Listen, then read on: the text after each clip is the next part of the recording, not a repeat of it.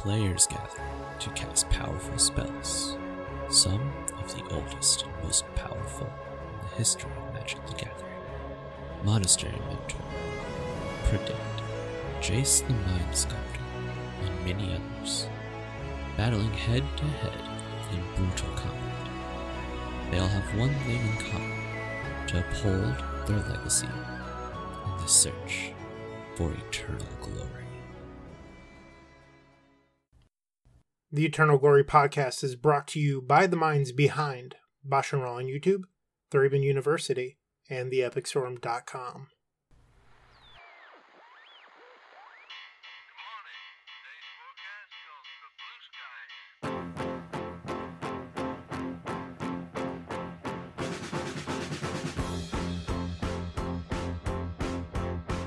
Hello, everyone, and welcome to episode 46 of the Eternal Glory podcast Situational Card Evaluation.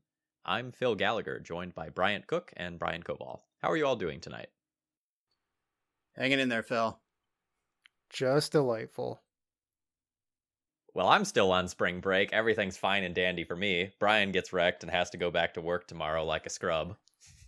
Yeah, my spring break is over, and I am somehow more tired than when it began, which is the opposite of how that's supposed to work. Uh, I have been waking up these last couple mornings feeling like my brain was in mud.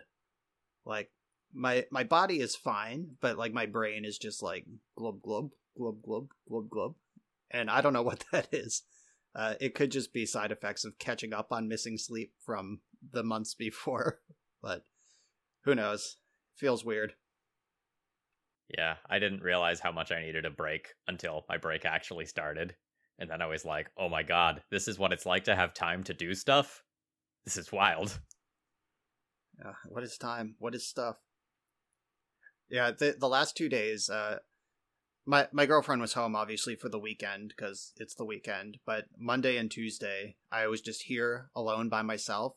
I did so much. Like I, I mowed the lawn for the first time. I fixed this thing that was wrong with the deck. I strung curtains out on the deck. I like deep cleaned the kitchen. I got a haircut. Like uh, did all of this stuff that just should have been could have should have been done if I had like 45 minutes to an hour at any point over the last several months and bang it all just happened in 2 days and feels good. It's probably why I'm tired though cuz I didn't actually rest. yeah, I think I spent literally 4 hours today working on content production related stuff. I was like, well, I've got time this morning. Let's make 10 thumbnails for the next 2 weeks. Beautiful. You'll love to hear it. All right, Bryant, what are you up to? Well, uh, I was vaccinated since our last episode, and immediately after getting vaccinated, I said to my wife, "We should plan our honeymoon." And she's like, "What? The CDC said we can't travel," and she made a really big deal out of it. And I was like, "You know what? I'm just gonna let this go," because by the time that our trip would have happened, I would have gotten my second shot, and everything would have been fine. Fast forward to a few days ago, she said, CDC approved travel. Do you still want to go? And I was like, you know, I mentioned this at the time, but uh, two months from now is not going to be the same as, you know, how it was the day that I got vaccinated. So we are now going to a volcanic island. I'm going to be tapping for so much blue mana, a little bit of red mana, and hopefully it's a lot of fun. Very nice. Yeah. Uh, and my understanding is uh, you got in on the ground floor the day they released travel restrictions. So your trip to a volcanic island costs less than two volcanic islands, right? that is actually true. that is very true. Round trip uh, for twelve hundred is pretty good. Now, Not bad. Now we're gonna get the like screw the reserve list comments on Reddit for sure for that one. hey, let those fly, like for real. Anyone who wants to try to burn down the reserve list, you have my absolute blessing and support, whatever that is. So, not that I have any power, but you know, as someone with a thick collection, I, I would be fine losing some money to get legacy people playing legacy. Oh yeah, for sure. Agreed. So I've I've been excited to be doing some degree of socializing. Uh, almost my entire friend group locally is vaccinated now, so like I went over to someone's house for like the first time in a year. That was cool. I did it again today. Um, I imagine it's weird. It's like stay out of my bubble. You stay five feet over there. Like it's just weird having people that close.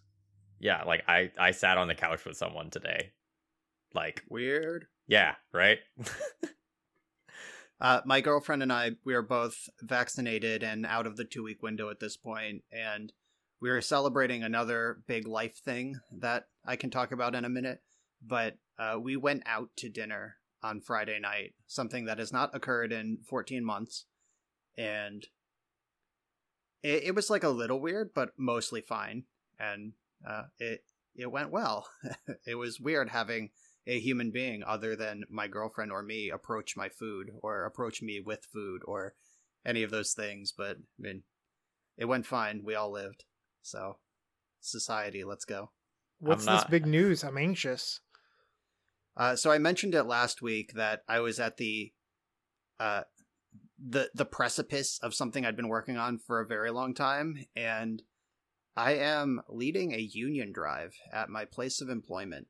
Uh, so I've been hustling that for about eight months now, just working in the shadows, talking to people one by one, gauging their interest, what they'd be willing to do, what they'd be willing to sign, what they'd be willing to, you know, put their face, attach their name to, what risks they'd be willing to take. And this past Thursday, so the day I left for spring break, the last thing I did as I left the the building was summon all of the administrators in the building to the lobby.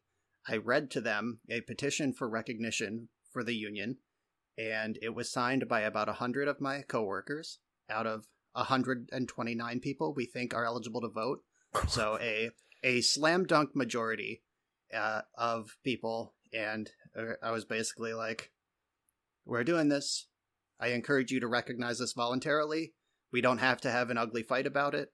But the election's been filed. The, the all of the paperwork's done with the labor board. You'll hear from our lawyer in the le- next 48 hours. Here's the petition. Have a good break. So, mic drop. Uh, yeah, basically. And then uh, I went home for five days. And tomorrow morning, I'm going to walk in and see what that looks like on the other side. Pittsburgh oh. man arrested at 11. well, it turns out they can't arrest me for that because it is protected activity. Concerted effort, just like the magic card, is a protected activity by the National Labor Relations Board. Well, all best right. best of luck with all of that. I I hope things go smoothly because sometimes yeah, I, they don't. right. So I, I've played over all of the scenarios in my head a number of times, and like being a gamer, you know, I have like plan A, plan B, plan C. What's my sideboard plan, you know, for all of this? And brief side tangent, let me tell you, planning something like this with a committee of non gamers showed me a lot about how normal people think. And I don't like it. Just like the people who can't like see two steps ahead or can't operate on the fly or it's like changing information. And it's like, all right, people, like i was not originally the leader of this uh my girlfriend actually made the initial call before she switched jobs and like i was just in the house anyway for the planning meeting so i figured i'd sit there then she left and then slowly like as skill sets emerged and like leadership like we don't have a leader but like as people were needed to do stuff more and more the group was just like uh we think brian should do that so i have just emerged as like the face and voice of this thing, and uh, it is it's rolling now, and I, I'm honestly like pretty excited. Like in my brain, I've been like, "Ooh, what if they fire me?" And I'd be like, "Well, then they have a lawsuit, they have a martyr, and I get to just go get a better paying job immediately because I could. Like I'm doing this because I care, not because I'm trying to fuck this place over. Like I could just quit and get a better job, but I'd rather you know save this place. Um, like, and then it's like, what if they want to get scrappy over the election? Like, what if they want to run a dirty campaign? It's like, I'll get the parents involved of the kids. They have the ultimate power. I'll get the press involved. Like, this is fun. Like, I'm, I'm like, like, are we gonna play like three turns of this game or nine turns of this game? Like, I, I play miracles. Like, you're not gonna beat me in the end game. like, let's fucking go. So I don't know. It's just like fun to be able to talk about it in real life because any saying it, anything to anyone outside of like a, a strict veil of secrecy over the last eight months could have blown it up. But now it's moving, it's public, it's protected by law, so we're doing it. I like the idea that Brian's like in his house typing up paperwork and he's like, all right, I'm escaping Uro right now. And basically, like I- I'm currently uh, writing the uh, a generic statement that parents can sign. So we're like, if we need to, we're going to start calling parents of our students and like, hey, this is what we're up to. We're very excited about it. We'd love your support. I have this piece of paper you can sign, and it comes with like a statement, a generic statement of like, uh, I, parent of blank, support the workers, da da da. And I'm writing that up, and I'm like, this is the Uro in my graveyard. I might not have to escape it. I, I still have Shark Typhoon. like I'm still beaten down. Like we'll see where it goes. I don't know, but it, it is like kind of exciting to actually take action against greedy corporations. So Phil, I feel like I might have cut you off uh, before asking Brian what the big news was. What were you going to say? Oh, I've I've just been hanging out with one of my coworkers and playing Smash Bros over spring break, and it's so nice. Feels like I'm kind of in college again. Like I just go over to somebody's place, we hang out, we play three hours worth of Smash Bros, grab some food, and just make an afternoon of it. And after not getting out for a year, that's just really nice and was like exactly what I needed. What version of Smash are you playing? Um, we're playing Ultimate because that's where we have the most common ground. Because I I played Melee and Brawl competitively, and he played Smash Four and a little bit of Ultimate competitively. So this is this is where we can both play and be more or less evenly matched. That's fair. I, I still have my N64 set up and for Super Smash Brothers, and one of my my fondest early gaming memory was just airing out a bunch of little kids at FAO Schwarz in New York City. They had like a Pokemon floor. It was probably like 1998, and they had uh, on the Pokemon floor like a big screen attached to an N64, and like you could play Smash. And I just fucking mopped the floor with every little kid who was in that toy store that day. So to bring it back to Magic for a second, uh, in, in, yeah, I know. What am I doing? In your local areas, are people doing like regular events again, like weeklies? Because that started to happen here, and I I- like I'm not going anywhere until I receive my second vaccination. But uh, people are, you know, they're going to like 40, 50 person like modern weekly stuff like that. Is that happening in your area? Not yet. There's rumors of things maybe starting up. Uh, and I know some places are planning big events. Um, the Legacy Pit, for example, is planning a 10K event for the fall that they're relatively confident they can pull off. the fall seems kind of reasonable from here. Um, our local stores they are starting to do stuff, and some of them never stopped. Like uh, again, a lot of this is uh, dependent on the situation and personal beliefs of the owners. Uh, like if the owners just have money or have other revenue streams. Um, like my sponsor, Clubhouse Cards, they deal mostly in sports cards and sports memorabilia, and then also just run dope magic tournaments. So that didn't slow down. That went off during pandemic. Like people are just sitting at their house with lots of money. There's no like social component to sports cards anyway. You can just open them. You just spend money and then you own them. So like that's been insane. So they've been totally fine not running magic. Uh, some of the other stores, some just never fucking stopped. Like straight up COVID deniers and like complete maniacs in some of the the little stores, and then uh, one another store, one that I actually like. Uh, they're running a legacy.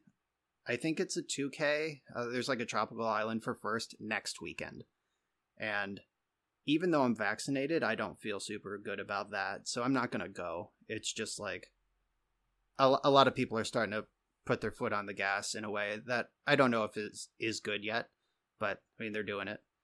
So it is happening. And, and there's been like speakeasy tournaments the whole time. Like a lot of the local stores, uh, there's a a big Pittsburgh store, like the Pittsburgh store, that I don't really go to anymore. But they've been running hush hush drafts and F and M's every Friday night for months. Like for most of the most of the whole time, it's just like, oh, the store is closed. I can see 25 people in there. What are you doing? it's like they have three draft pods running on Friday, but it's all quiet. The store's closed.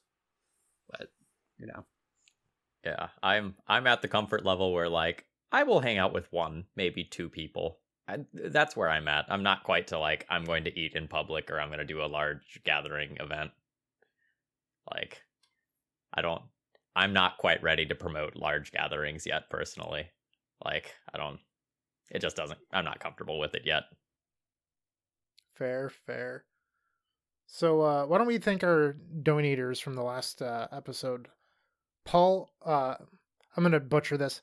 Vandenbrook, Colin Campbell, and Eric Taylor. Thank you very much for your contributions to this podcast and keeping Force of Phil fed especially that dope rap that Phil dropped at the end of the last episode. Thank you. Yeah, Phil. I didn't even know that was coming until the episode went live, and then someone told me about it, and I was like, "Wait, what?" And I listened to it, and then I retweeted the episode again. I'm like, "You gotta hear this."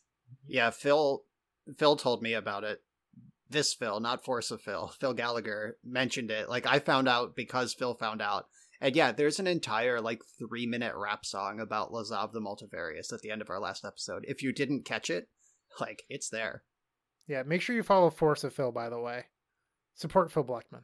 Lazav is coming for that number one spot. So on my channel, I, I recently did a, re- a really fun project. Someone asked me to port their modern deck into Legacy, and they hand, handed me a modern rock deck, and they were like, "Hey, turn this into Legacy." And I ended up playing this 4x Hexdrinker Black Green rock deck that was a whole lot of fun. Um, that was probably a highlight of my last week or so of content. Um, notably on the content production end, a lot of the brews and janky decks that I've been playing are pretty damn good at dealing 20 damage. But when you start asking them to do like 30 damage because of Uro, all of a sudden it's record screech like and they, they can't do it. That was Record Screech? That was like a dog getting kicked, Phil. I, like I don't know what that was supposed to be, but Yeah, you hit your dog with the record. That's what it feels Yeah. like. Rest in peace, Tom Hep. By the way, dealing twenty was his whole bread and butter. Uh, I I don't know if he's he's probably just taking the season off. Like he's He better is. than just losing to Uro. But uh, yeah, going from the infinite trophy leader to not present. Twenty three life is a lot more than twenty. yeah, Tom's definitely vacationing right now. Not quite on a Teferi vacation, just enjoying a little bit of a hiatus. Teferi throws a mean vacation. You never come back. All right, So, uh, Brian. or how about Bryant? I I was next on the list. I don't know. But uh, I finally broke my cold streak. I keep a spreadsheet because I'm a giant nerd of all my finishes, and I don't share it with anyone. It's just for me. And I uploaded my ninth place vintage super qualifier to it because, like, it's the first ounce of success I've had in a little bit. And I went and looked at the last finish because it feels like it's been forever. It was the first weekend of January. I'm like, oh, oh my, it's been three months, almost four. Um, and like it just feels like I, I don't know the last time I was that cold. Like it just felt nice to have some success. I was like, wow, I didn't burn play points on this event. What's that like? Because I've been so dry on play points that I've been selling cards that I have in my account. So I was like, wow, I actually like made money off this event. That's so strange. So I was pretty happy about that. If you want to watch it, it's on the YouTube channel, uh, uploaded today, which is Tuesday. So by the time this goes live, it will be a few days old. So is there something that fosters imposter syndrome harder than a couple magic finishes? Like- like like seriously uh i know this is something that a lot of like medium grinders or like low level pros deal with where it's like like i know like i've spent like the last five years i, I think 2017 2016 20, uh, 2017 i think i won my invitational and like my first like classic win was in 2016 and like i've spent the last five years just like hey i won a classic. Maybe i am good at magic. Wait no anyone can do it once and then like I win the invitational. It's like maybe I am good at this. No, anyone can do it once. And then it's like like the the pressure to like stay relevant and keep up with finishes cuz like Magic is such a high variance game that like it's true that it short of like someone who l- learned the game yesterday, like if you like have a pulse and know how to tap mana and like sequence cards, you can win any given tournament. And like like that's why Magic rules. It's not chess. It's something different. But like how many finishes over what period of time do you need before you're like okay yeah yeah i deserved these these finishes and i that might have gotten a lot deeper than anyone meant for it but uh bryant keeping a, a list of all his finishes and then like wow, that ninth felt so good. Like I feel that in my soul. Oh yeah, Well, like go ahead. 2020 was the best year I've ever had in Magic according to my spreadsheet. And I was looking at it and like I ran so hot in the summer and I was just like I don't know if like something because I feel like every once in a while maybe this is going to sound like crazy person talk a format or a time period clicks and I just feel like I can't lose and then oh, something yeah. will happen like the banning of Oko happened and it made my deck a lot worse and I've just been like completely lost. Like my deck didn't get hit by the ban, but the metagame shifted around me, and I haven't been able to find a good plan to fight back yet. So I've just been on ice. Yep. Uh, yeah, and when you have a deck like like you do, obviously, like a lifetime, like your brand is a deck. Uh, but I go through periods where just like my my fingers like merge into the cards and I become one with a deck. Like modern KCI, uh, when Urza was legal, or Urza's still legal, but when all of Urza's support was legal in modern, um, that uh, era of blue white miracles right before they banned Deathrite Shaman, like there were periods in Magic where I was like, I cannot lose. Like I, I would give myself an, an honest like 75% to top eight this Star City Classic, which is obviously like an insane stat to give anyone, but like I just felt like I couldn't lose, and I felt like it was pretty reasonable. Like KCI, I packed the finals of four PPTQs that season because I knew I would win one when I felt like it, and I just like wanted to keep playing. So I chopped the four different finals. Like I get the prizes, you get the invite. I did that four times. Then I won the last one of the season because it was time because there were no more. Like sometimes you just get in those rhythms, Yeah. and uh, and- but then sometimes they ban KCI, and you're just like, what the fuck? What do I do? Perfect comparison. And my last note before uh, you go, Brian, is I've decided because I've been on this cold streak to like go really deep into another format. And someone donated a few weeks ago for me to play Twiddle Storm, and I felt so lost playing this deck because I felt like it was I've played Pioneer Lotus, like I know how to twiddle lands, and it's an engine deck like a Solidarity or like any of those style decks. Like I should be able to play this. I played it really poorly and it was like sort of embarrassing on top of the fact that like the deck takes forever to win. So I've gotten really good at it over the last few weeks to the point where like I'm no longer timing out, but I win every match with like two or three minutes on the clock. And I feel like I am in an Anuraag Das stream, just letting the clock run down. Like my opponents have 22 minutes on their clock and I win with like three minutes and they just type dot dot dot in the chat. Feels so good. But the entire time I'm not tanking or anything. I am constantly twiddling my lands and drawing my entire deck over and over and over and over. It's just a lot of fun. Oh, I disagree that that's fun. I, I might be the most clock anxious person who plays Magic Online in the history of Magic Online.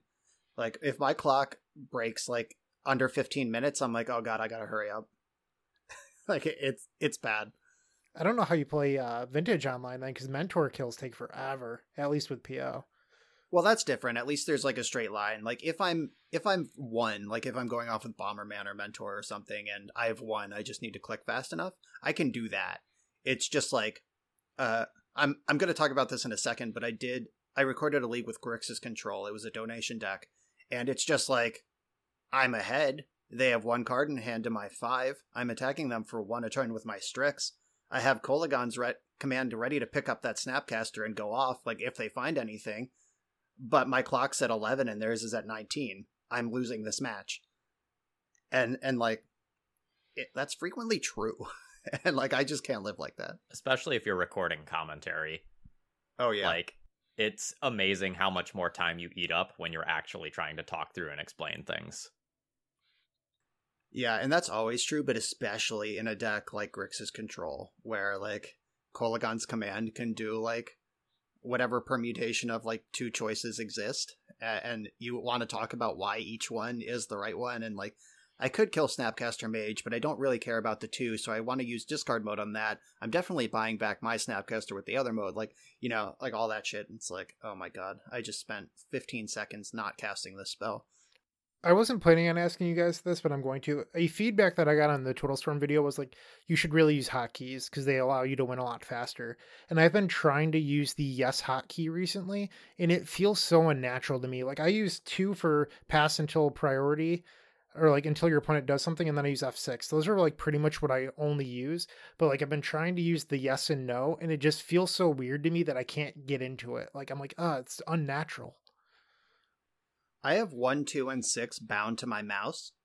Uh, like I have a gaming mouse with all sorts of extra buttons, and I have one, two, and six bound to it. So I only I can play most games of Magic Online pretty smoothly with one hand.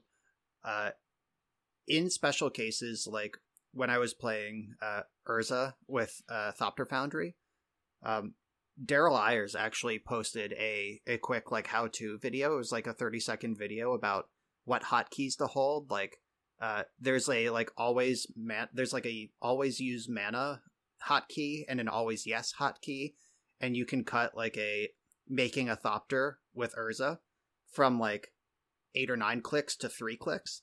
And I was like, wow, that's actually huge. And so there are tricks that can get you a long way. And if you're doing something like twiddling, you probably should know what they are. Yeah, I, I also have 126 bound to my mouse, and that's good enough for me 99% of the time. And then every once in a while, it's like, hey, Phil, do you want to play Food Chain? God damn it. Give me the money. Yeah, it's like, no, but I will. All right, are we ready to uh to dive into the real stuff? Hey, I haven't told you the most important thing that's happened in Magic the Gathering since we last met. And uh, I trophied with Merfolk. Fuck the fish people. Oh, geez, sorry, what was that? Whoa, Phil just went berserk a little bit there. But uh, yeah, I got Merfolk as a donation deck, and there's no paradigm shift. There's no nothing special. It's just like blue creatures turning sideways and fucking five ode.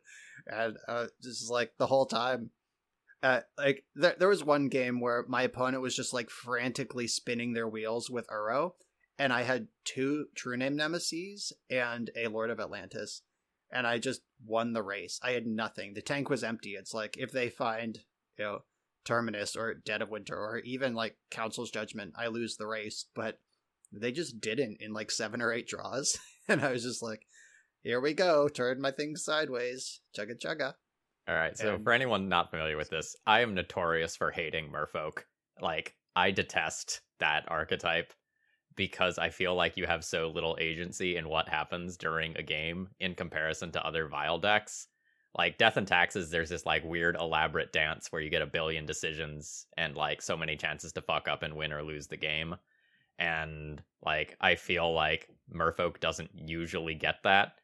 And I also feel like it's a worse aggro deck than like say Slivers that's trying to do a similar thing. It just gains the upside that like you happen to crap on blue a little harder. Well, I mean, you also get forcible. There was a time period between like 2008 and 11 where Merfolk was tier one. It was arguably the best deck at the time, and then Stoneforge Mystic happened. Yeah. Uh, also, uh, Snapcaster happened. Like plow, snap, plow. Like plow the two lords, block the Silvergill Adept became a line that control decks could have, and it just wiped Merfolk off the face of the earth. And and like that was, like I, I got into Legacy in that 08, 09 era. Merfolk was my first Legacy deck. Uh, there was, it like the tech at the time. Like I remember, um, I think it was uh, Jesse Hatfield like splashing green for Tarmogoyf to have like a bigger creature in the Merfolk deck and uh Tomoharu Saito top aided a Grand Prix Parrish? with yeah with Black Merfolk. He had Deathmark and Perish to beat the Tarmogoyfs, and like it was just like technology. Like uh also uh Alex Bertoncini, he like uh had that was a lot of his top eights as well. It's hard to count them during that era because he was clearly cheating the whole time. But Merfolk was his go-to legacy deck when he was farming Star Cities every week for those years. So I faced Merfolk last week at some point, and my opponent played a creature that I didn't realize was a Merfolk. Hullbreacher. Like you see Hull Breacher all the time, and like you'd think with like a card like Hullbreacher being printed, Merfolk would have gotten some, you know, like m- more majority of the metagame, and it just hasn't happened. I was like, huh, I didn't realize that was a Merfolk. Uh, like it was just I mean, really it, strange. it doesn't me. do anything that Merfolk wants in general. Like the three drop is True Name Nemesis, and you're generally just trying to pack rat everyone, where you just play like seven copies of the same card that all buff each other and make them dead. And like the my the list I played didn't have Hullbreacher in it, and I don't think I could have wanted it. Yeah, I just Like thought I it was had. Chalice of the Void in that slot. I don't know if that's stock. I know it's stock in modern Merfolk, It is. but I imagine like that's like the techie disruptive slot that Hullbreacher would have to be in. I don't even know. I'm not going to pretend I'm up on Merfolk theory. There used to be like Coralhelm Commander and stuff. Like you could probably play it in that slot if you wanted to, but maybe that's been gone for years. I don't know. Yeah, I, I haven't seen that card in a long time. Not since Master of the Pearl Trident was printed. Uh, like the only three drops in the version I played were True-Name Nemesis, and then there were four Phantasmal Image as well for like maximum pack ratting. So you you just try to go off with Lords. And the other magic thing that I wanted to talk about was I noticed this cool rock paper scissors happening in the blue control space in Legacy. It was during the Grixis Control League where in the in the deck tech, I was like, Uro is a problem for these colors. I even added a second Cling to Dust to the main and was pretty aggressive in my sideboard for dealing with Uro. And I still ended up losing to every Uro deck I played against and beating every other deck I played against. And one of the other decks I played against, I beat uh, Blue White Shark still in a game where they resolved Replenish twice. Like I just outground that. Yeah, right? And like uh, I was able to identify this like uh the green of Uro and Sylvan Library beats up on the black of Grixis, and then the red of Grixis beats up on the blue of Blue White X, and then the sideboard cards and Swords to Plowshares of Blue White X beat up on the green of Uro, and there's just this cool like rock paper scissors that in deep in the blue metagame if of fringe playable decks. I mean, Bug is tier one, obviously, but between uh Sharkstill and Grixis. Uh, I don't think either of them are tier one, but they are decks people will play, and it, it was just a cool thing that emerged there. It's almost like Arcum's Astrolabe leaving the format made people have to choose uh, cards to play in decisions. Crazy. Yep, I don't get Kolaghan's command and Uro anymore. This sucks. All right. So before we dive into our main topic of the night, which is situational card evaluation, I, I promised some people that we'd talk ninjas for a few minutes. So Brian, I don't I, Oh yeah, I don't know if you've heard this, but I've gotten some feedback that was along the lines of Phil, I just watched you play ninjas, and I watched Brian play ninjas yesterday, and it was like you were playing two entirely different decks. and so I wanted to talk a little bit of theory for uh, a couple of minutes because we both put up really good results. Just and my viewers were like, it was jarring to watch. Like you, you two are just in totally different mindsets. Uh, yeah, so I am 23 and 1 in camera matches with ninjas on my channel. Like I that deck and I jive really well together. And this is over multiple eras. Like I had Oko in my first ninja build that I d- got my first trophy with. So it, it's been over a series of the last year or so. But I have uh, two trophies in the current ban uh, rotation. So I am into this deck. And the only feedback I got regarding you playing the deck was somebody commented on my channel and they said some quote Thraben space YOU guy is playing your deck. and I was just like, yeah, that guy rules. Yeah, I, I believe I'm eight and two with ninjas currently in recent times, anyway. All right, so first question here: What do you think of Island Ponder as a keep if you are not deploying another like ninja-based card of some kind on turn one, and you just like have to spend that first turn pondering no matter what? Do you have a second land or is it just No, literally no, Island one Ponder? one one land ponder, like Island Ponder, and, And you don't you have a two drop? Like let's Like- let's say you don't have a one drop that you can play. You don't have a, a changeling. You don't have a retrofitter foundry. Like you don't have the you- ability. You have Yuriko, but not a second land and not an enabler. Yeah.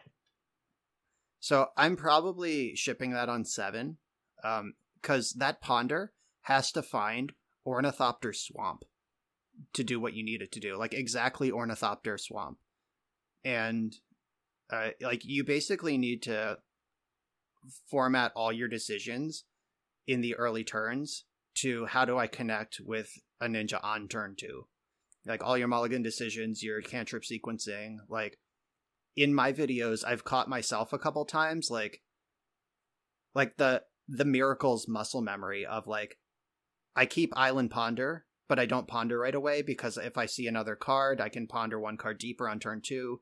And if my draw step is just the land I was looking for anyway, then I can save my ponder for another time when I need it more. So there's a lot of like late uh late control deck uh muscle memory there that I've like passed priority, gone into combat, gone into second main, then I'm like, oh shit, Ornithopter's in my deck. And then I ponder and I find the Ornithopter, then I'm able to do what I need to do. So like you have to change all of your decisions to um how do I connect with a ninja on turn two? Yeah, th- I was having similar thoughts where I was looking at these like reasonable hands, and then I really think about it, and I go, "This doesn't create a four-four, or this doesn't get a ninja on turn two. Like this is a mulligan." And it's so weird because like if you just looked at the hand, you'd see the hand is reasonable, but it doesn't quite fit the deck's plan. Yeah, like the thinking to yourself, like not only like if Yuriko was just a two drop, like if it was like just Dreadhorde Arcanist or Dark Confidant or something like that, uh, that would be make more sense. But knowing that you have to have the two mana and an unblocked attacker, so like if you don't have a an attacking creature available ready to swing on turn two, Yuriko is now a turn three play at best. So like you basically have to play the whole game like half a like one turn behind where you think you should be with your two drop. Uh, so it, it's kind of like just like different calculations you have to make with that. So, what do you think about the retrofitter foundry based opening hands where you just start with like changelings and ornithopters and the retrofitter foundry? Because I was pretty keen on keeping those hands, and chat was like, Phil, why? You don't make a ninja. And I was like, haha, attack for four, attack for eight, dead. So, if my hand is like retrofitter foundry, double ornithopter, changeling outcast, like maybe we're in business there. Um, Daze would make me feel a lot better about keeping a hand like that because that's the sort of hand that like if your opponent is savvy enough to force of will retrofitter foundry oops but then at the same time so if you have like two changeling outcasts and an ornithopter then the upside of just ripping any ninja off the top becomes draw three uh versus like triple ornithopter you do nothing if your foundry gets answered. Like, uh, I, I guess like, is there a cantrip in this hand? Does the hand make blue black so my top deck is live? Um, just there's a lot of other things going on there, but I would probably mulligan a seven. That's just like three chain or three thopters and a foundry with no ninja in sight. But I would start entertaining it at six or five. Okay. So I, I see you wrote in another note here. Do you want to lead on the next one?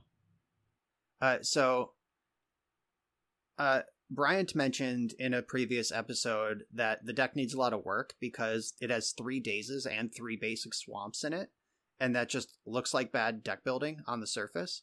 And at the time, I was like, yeah, there's probably a lot of work that can be done there. But going back to the your prime directive is put a ninja into play and connect with it on turn two. Like, you're not dazing on turn one because that sets back your ninja plan a whole turn. Like, unless you're literally dead to like show and tell. Uh, you even get to ignore something like Trinisphere because like ninjas are an activated ability. So the number of spells that exist that you'd want to daze on turn one are pretty low. And if you get wastelanded because you had Underground Sea instead of Basic Swamp to cast your your Changeling Outcast, your ninjas are now a turn behind. So the deck is like pretty cleverly designed to maximize that turn two ninja, even at the cost of turn one Daze. Yeah, that makes sense to me. I For what it's was worth, not. I don't, and I could be wrong, but I'm pretty sure Ninjas plays two swamps, not three. Um, Uh, the list I played most recently had three, Okay. but like I don't know if there's a stock list or if people are just playing with stuff. I literally just play what people send me as donation decks, and uh, I'm not in the Ninja Discord or anything. Uh, but I, I just play the decks. But I think the the last two times, the two most recent trophies were three swamps. It's also weird because like Daze is a card in ninjas, and I pay pretty close attention to this. Some lists have Daze and some just don't. and it's really aggravating to play against because like you never really know if they have it. Like if it was stock, you'd at least know to play around it, but then you don't see it for the first two games. You don't play around a game three, and you get blown out, and you're like, I, I guess I, sh- I was still supposed to play around this Daze that I didn't know if they had or not. So I think Daze gets a little extra mileage in that matchup because it's not stock. Also, I tell people to like ninjas is a blue deck. That's what people think and all the time I'm like, I don't know if I'd board and carpet of flowers there, and they're like, but it's a blue deck. There's so many basic swamps. Technically, yes. There's like two at the bare minimum. Brian is mentioning three. I've never seen a list with three, but I believe it. Like, do you really want to be boarding and carpet? I guess this is the topic for today on accident. But uh, do you really want to be boarding and carpet against the deck with three basic swamps that only probably has five lands that trigger carpet to begin with? So the the list I played most recently, I didn't have this in any other list, but uh, my most recent video had one uh, Sea Gate restoration in it, just as an island that you can dome for seven off Yuriko.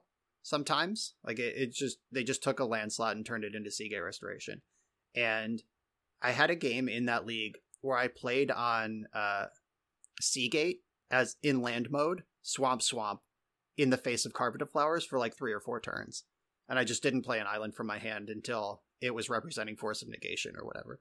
So it was, I, I def- definitely was able to dance around carpet with my basic swamps uh, and got a little bonus out of that Sea Gate thing. Uh, but, but yeah, um, that is the topic for tonight. We're talking about situational card advantage or card evaluation, and sideboarding is a big part of that. And uh, like what is the cost for me to play around this carpet? Like if I just don't play an island for three turns, am I too far behind? Just my hand coming up with cantrips. Uh, how, how much am I actually denying them? Like if I never play an island, I just got like a free Raven's Crime at the beginning of the game, and like at what cost if I need islands? Uh, so were they counting on that mana? So there's a lot of calculation that goes into that. Uh, but I don't know if I would bring in Carpet against ninjas from Storm. I'm in that boat as well. I don't know that it's worth a card specifically because like you're playing against both counter spells and um occasionally discard as well. So, I don't know. That if it's also not going to just like do the thing and really push you ahead from an axis, I don't know that that's worth it. Yeah, Ninjas isn't really playing tons of soft permission either. Like like Phil said, it's discard spells and the deck is doing a Dreadhorde Arcanist impression. Like that's been my joke the last couple times I play the deck. It's like Dreadhorde Arcanist is still in the format, it's just blue black now. And you get to play like the million forces because you're gonna recoup that card advantage. I'm actually surprised it hasn't picked up more. Like we talked about it the week that Dreadhorde was banned, but like Ninja seems like a deck that should be primed to replace that slot. But I think people are so used to playing Delver that they just don't make the switch. Yeah, and a lot of people have asked me lately, like, do you think Ninjas is better than Delver now? And I still think the answer is no. But again, I, I'm busy playing like five different decks a week. I, I don't play off camera, and there's no big events to test for, so I haven't really dug into all of the pros and cons of Rug Delver versus Blue Black Ninjas but I think they're both very good and both reasonable choices for a tournament. But you do have to understand that Ninjas is not a Delver deck. It's not trying to be a Delver deck, and it's just something totally different. All right, um, let's hop into the the main topic, which is situational card evaluation. That is like, how do you think about what a card does specifically in the context of the deck you're playing and the matchup you're in? because it's very easy to make a statement like brainstorm is good and everyone's going to go like yeah brainstorm's good but then sometimes you have to ask is brainstorm good in my deck and sometimes the answer to a question like that is no so um, the the idea from this topic actually came from a match that I played while I was streaming. I was playing this black green rock deck and I was playing against the Primeval Titan deck, you know, whatever you want to call it, the big, you know, green ramp Field of the Dead deck. And someone wanted me to board in Leyline of the Void. And I was like, no, I'm not going to do that. That's ridiculous. And they thought I was absolutely crazy. because it was going to shut off Life from the Loam and Ramunap Excavator and Elvish Reclaimer, and it was going to do so much. And then I explained, well, I don't lose to those cards. I lose to a Field of the Dead that hits play. I lose to the 6 6 body of Primeval Titan. I lose to a, you know, Valakut based combo. And that boarding in Leyline of the Void doesn't actually solve my problems. I would still need to use a removal spell on an Elvish Reclaimer, for example, because it tutoring up Field of the Dead was a problem. I would still need to use a removal spell on Ramunap Excavator, because its 2 3 body would be bigger than my things like Dark Confidant. So when my opponent, or sorry, when the person in Twitch chat was playing their deck, Leyline of the Void might have been awesome at stopping the problems that they specifically had, but it didn't fix any of my specific problems. So, what I was trying to explain to this person was that the same card can have totally different effects in different decks because those deck decks have different strengths and weaknesses. And just because a card is good against a deck in a vacuum doesn't necessarily mean it's good for your deck to be playing that card in the matchup. Yeah, and an- another furthering of that point is you can't just lump graveyard hate into one unanimous concept. Like, uh, if I had like a scavenging ooze to Zenith for, would it be in my deck against uh this Primeval Titan deck? Yeah, probably. I mean, it could come up. If I had Nihil Spellbomb, that's just like gonna cantrip when it's not good. Would I bring that in? Maybe, uh, depending on how many slots are available. But Leyline of the Void specifically, that encourages a play pattern that you're you want to mulligan until you find it. It's a dead draw if you don't find it later uh, until later, and there's significant cost to playing a card like Leyline, and it has to be an absolute hammer. Like it has to be worth three cards if you're going to mull to four to find it, and it's just not against Primeval Titan. I think that you see a lot of this stuff in vintage at the moment. So Underworld Breach is one of the better vintage decks, at least currently. And the amount of graveyard hate you can play against that deck really varies because you have effects like Yixlid Jailer, which, fun fact, do not work against Breach for the most part due to timestamps. Um, and then you have things like Tormod's Crypt, which technically can exile your opponent's graveyard, but they're a pseudo control deck. So you are effectively mulliganing when you play that Tormod's Crypt because you're they're trying to play this game where they're trying to cast dig through time ancestral uh, sanctuary back their ancestral like they're going to bury you in cards before that Tormod's Crypt ever even matters and then you have things like uh, Brian mentioned Nihil Spellbomb, which is fine because at least you can cycle it. Same thing with um, oh, what's it called, Soul Guide Lantern, where like these cards are a little bit more flexible. So if you're in the stage of the game where you're going to lose to a resolved Underworld Breach, you can get rid of it, uh, your opponent's graveyard. But if you're still in the early game where the card advantage matters, you can cycle. And even though all of these are graveyard hate effects, Spellbomb and Soul Guide Lantern are very different than Leyline of the Void or Tormod's Crypt or anything like that. And it's worth noting, Surgical is like an entirely different game. Like I think Surgical is actually terrible against those style of decks. Like I would never board it in because one card doesn't matter when your opponent has 30 in their graveyard. And it, to tie it back to the main point here, not all graveyard hate is the same, and you have to evaluate it on a per matchup basis. Yeah, I have some heuristics for boarding because I play, you know, a lot of janky decks, and a lot of times they're just like four ley lines thrown in there because uh, I play a lot of chalice decks. And a lot of times, a heuristic I have is, am I going to mulligan for Leyline of the Void in this matchup? And if the answer is no, then I don't board it in. So, Phil, uh, I have a question. Go ahead. Was that you admitting that chalice decks are janky? No, no, no, no. You, you see, there are some good chalice decks, and then there's some like questionable as fuck chalice decks. So uh, careful, Bryant. If we admit that chalice decks are janky, then we have to admit that the Epic Storm is bad against jank. and, and and what is worse than being jank except losing to jank?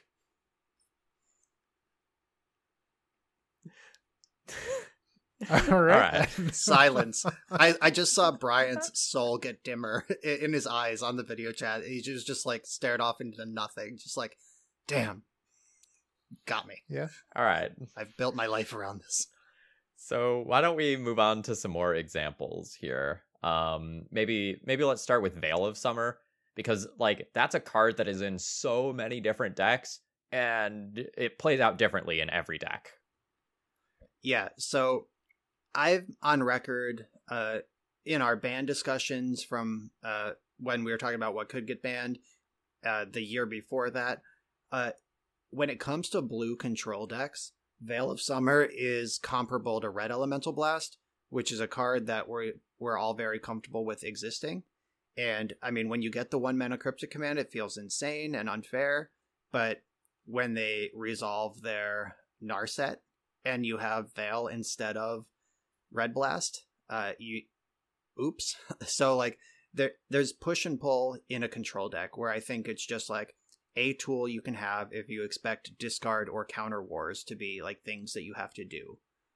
Then you compare that to a dedicated combo deck, like the Epic Storm famously rebuilt its entire world to be a Veil of Summer deck. Uh, and I I played a league with Blue Green Omni Show recently where the whole point of that deck is sculpt to a turn where you resolve Veil of Summer and then cast Show and Tell. Like that's it. That's the whole plan because in a deck like that, the only things you care about are discard and counter spells.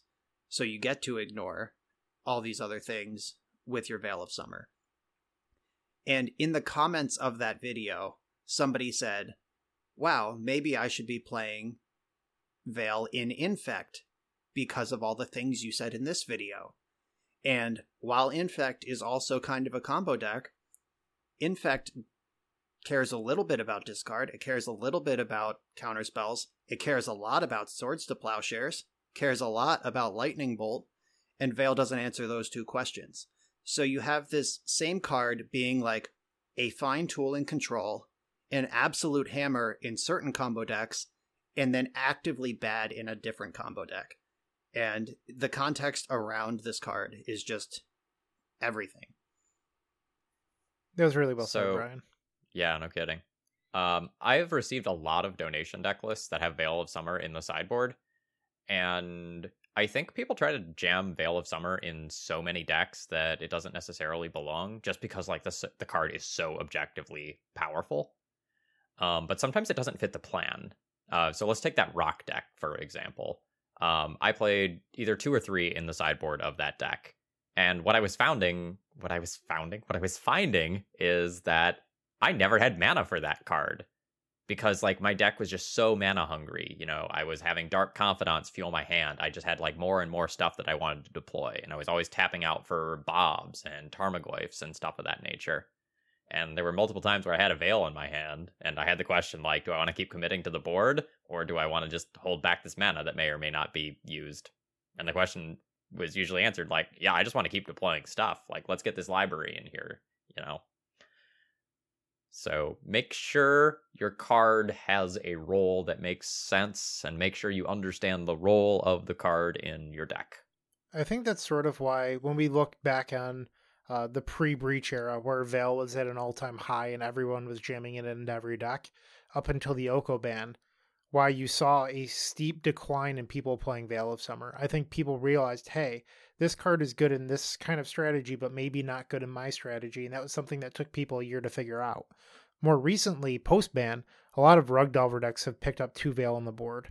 Um, maybe we'll see those disappear over time. Maybe we won't. I don't know if that's uh, really what their game plan is going for because they're playing Stifle at the moment, so it feels a similar role versus combo. Um, but maybe black decks are back at the moment um, because targeted discard. Who knows? But like, I guess what I'm trying to say is it, it's okay to take time to figure out whether or not something uh, works for your deck. Don't be afraid to try it for a little bit and fail. Like failing's fine as long as you're learning. Oh, yeah. I don't know how many times I've gone like 05 recently. And like the lesson at the end of the video is this deck couldn't beat Uro. We need to adjust this deck so that it has the, you know, the ability to fight against that. Like those lessons are, are worthwhile to learn. Yeah, I want to add Veil retroactively to the conversation about the blue deck rock paper scissors. I cited Uro and Sylvan Library as reasons why Bug beats Grixis. Veil of F and Summer also. wow, when their hymns resolve and yours get veiled, you're not winning. Forget about Uro. You're not even getting to that part of the game. So, like, Veil of Summer also, a- and that's a card that Blue White X largely ignores. Like, you can't veil a plow, like we just said about Infect. So uh, that that Blue Rock Paper Scissors is uh, Veil of Summer is a player in that as well. All right. So a, lot of these things we're going to talk about are real comments that we've received on videos or real conversations we've had or like tweets and stuff because basically every video that any of us post we get somebody commenting and thank you by the way engagement is important i am happy to answer all of these questions and but a lot of them you could tell that the person doesn't have a strong theoretical understanding of why a deck is built a certain way. And, and that's not necessarily an insult. I mean uh, we all started somewhere and i'm happy to tell you why veil of summer isn't great in infect. That was also a comment on the video like i said.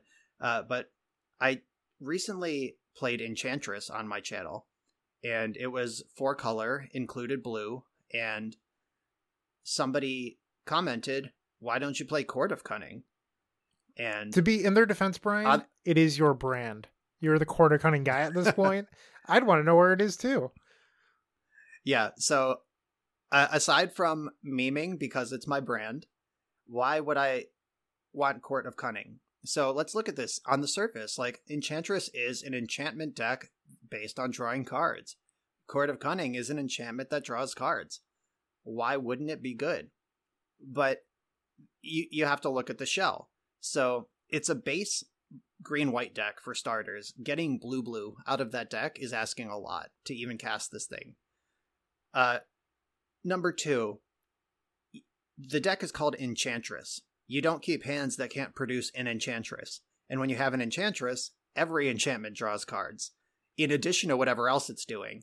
So playing an enchantment that only draws cards is unnecessary, especially when you're paying three mana off of a double splash color to get there. Like I could play Wild Growth and draw two cards right now and ramp my mana. And why would I spend three mana to draw a card at the end of my turn? So just like the context also, those decks Enchantress uses its life total as a resource. All Magic's deck all magic decks do to some amount, but definitely Enchantress. Like you gotta take a couple crunches from a Tarmogoyf before you lock in that solitary confinement. Like that's part of the plan. And if you lose the Monarch because you don't want to chump with your Argothian Enchantress, that's bad. That's real bad. Uh, like the point of the deck is you outdraw everyone, and you can't just let them be the Monarch. So it doesn't actually do what you want it to for the deck, and it exposes you to this giant risk that otherwise is not a problem. Yeah, I think there are a lot of people who mean well by those questions, but I think a lot of times they're just like off the cuff, off the cuff, like, "Hey, I have this thought," and I think I, I think it's not just lack of knowledge. I think sometimes it's like someone firing off just something they would do, like if they were in a conversation with someone, um, yeah, and they don't sit down to really, you know, dig in and think about like why is or isn't this good you get very few comments that look like I think you should play this. Here's why you should play this. And maybe we'll dig into that a bit more later. Yeah, so I I do have this in the notes for later, but I think we're on it naturally anyway, so let's talk about it. So re- a learning tool for you listener and me and everyone else is instead of saying why don't you play why, reframe the discussion to here's why you should play why. Like don't just fire off random shit. Like I, I'm not trying to be derogatory, like for real. Like all I, do mostly believe there are aren't stupid questions. Like if you really don't understand the theory or whatever, go ahead ask the question and I'll be polite when I answer it. But a a smarter way to approach this is not just like, hey, why don't you have Faithless Looting in this Ball Lightning deck? It's like, tell me why I should. Like if like I recently played Ball Lightning Tribal on the channel. Multiple comments said faithless looting, and some of them were like, "Why don't you have faithless looting?" And others were like, "You're a deck with mana problems. You have dead cards. You play on Earth. Faithless looting could be good here." Like that is a useful, well reasoned. Like, oh yeah, you're right. Like this is a partially a reanimator deck. Uh, the cards are pretty bad on average. Like looting could be good versus just why don't you play this card? And in the case of Faithless Looting in Ball Lightning Tribal, it turns out that that is kind of well reasoned.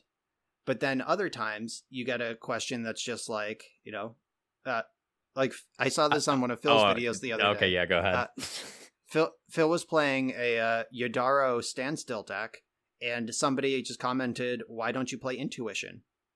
And I looked at the screenshot of his list for a while, trying to figure out why you would play Intuition. There was no accumulated knowledge. There was nothing. Like there was no like Hall of Heliod to go off with Shark Typhoons in the graveyard. Like there was no reason at all to put Intuition in the stack. And then I messaged Phil about it. I was like, let's talk about this in the episode. And like had the person I, I think what happened was Phil was like, why would you? And then they were like, oh whoops, I read a card wrong. But like it this is like the the high school math, right? Like if you show your work, I could give you some credit. like if you just don't know what Yodaro does and create this uh, argument in favor of intuition based on what Yudaro doesn't do, I could just say like, "Oh, you've misread Yudaro," rather than being like, "What the hell are you talking about? Where did this come from?" Like this is not a coherent thought at all. So, Brian, I actually agree with you quite a bit. Um, a question that I tend to get a lot is like, have you tried X? Like the Twiddlestorm deck. Have you tried Reach Through Mist? And I say yes, and then I explain why it's not in the list. Um, but it's not like you should be playing this. It's just have you tried? So, how would is there a better way of suggesting those sort of questions? I think that's the exact same question. Like, why don't you play Faithless Looting? Is the same question as have you tried Faithless Looting to me. Uh, like, tell me why I should play Reach Through Mist. Like, that. That's just a cantrip, right? Yep. But you can splice onto it. That's the reason why people say it. Okay, so that is a a point. Like if you have like a desperate ritual in the deck, which can splice onto arcane, and someone's like, "Hey, you're already playing desperate ritual. Maybe Reach Through Mist is better than Opt, just for the possibility of uh, splicing rather than you know seeing an extra card half the time, or you know whatever. Like maybe you still disagree with the point they're making, but they've at least created and supported and argued for a point other than just like firing card names into the void. Okay. Also, while we're giving our listeners tips, uh, just like spoilers for behind the scenes stuff, a lot of times when we post something to YouTube, it's been recorded for a week or more. So if you have a question about a specific game, please try to give some context or a timestamp. Because a lot of times I'll get questions like, why didn't you cast Fatal Push? And it's just like, there's two hours of video here, I don't man. respond to those. Like I don't know. if you don't give me a timestamp, I'm just not going back. It's like in, in match six, game one, after you drew this card, it's like you did this much work. You could just add in the timestamp as well. Yeah, so I think a comment like that, clearly they just don't know that timestamping is a thing. And uh, I think that a, a gentle, like, oh, a timestamp will help. It's a two hour video. I can't find that spot, uh, will help. But the ones that are like, why didn't you fatal push? Is just like, whoa, you're not even close. But I, I will make the same comment. I'll say, like, I need a timestamp to check it out. Happy to talk about it, though. Like, I just have a generic canned response for anything without a timestamp. All right. So an, another one of these situations that I wanted to bring up was something really neat that I saw today on Twitter. Um, Lynn Chalice was playing a blue control deck that had Trinisphere in the sideboard. Boo! Whoop, whoop. Now, I know what you're thinking. Like, that's a deck that's going to have, like, Brainstorms and Ponders. WTF is, is, is a Trinisphere doing in there? And the response that they had was really neat. It was something along the lines of I don't need to play much magic as long as my opponent is playing less magic than I am. Hell yeah. So you may not remember this, Phil. There was a bug deck. Um, it ran Noble Hierarchs. It was after the Deathrite banning. It won a challenge. It had one Trinisphere in the sideboard of just like Bug Green Sun Zenith mid range. It had one Trinisphere and like two Mind Breaks. And the deck had a really bad combo matchup in game one, and then just stomped it in the post board games because if they ever draw their one of like, are you supposed to board in artifact removal for this deck that's a bug mid range deck to kill their Trinispheres? Oh well, okay. So now, let's say you're boarding in your artifact removal. Now, can you answer their two of Mindbreak Trap? Like it just put you in this awkward spot, and like that's just good sideboard. Bit, bit well, actually, I should stop talking. I don't want people to do this. Just don't do that. do not do that. Uh, make my life easier. I'm done. Yeah, but I, I think this is really good situational card evaluation because, like, in a vacuum, Trinisphere is a card you play because it is good against blue decks. It's really good at slowing down these cantrip based engines. But sometimes, like, you have a specific weakness that you need to tackle. Um, I, th- I think this was a bug deck or a four color deck, and it was just a little bit slow to get off the ground. And Trinisphere was something that could slow down the opposing deck or really put, you know, a nail in the coffin for a combo deck. And I, I liked that from a theoretical perspective a lot. Yeah, that's pretty cool. Uh, like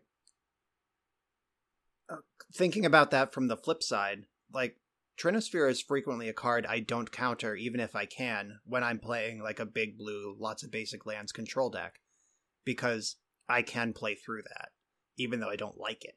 So the idea of shoring up your bad matchups with the, you know, they'll like it less than me logic, I, I'm actually a big fan of.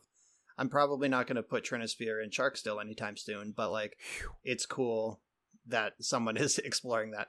Don't worry, Bryant. I have Stony Silence, Null Rod, Deafening Silence, all that ready for you already. I don't need it. Is my point. I hope you enjoyed the O3. I'm ready to go. I'll see you there.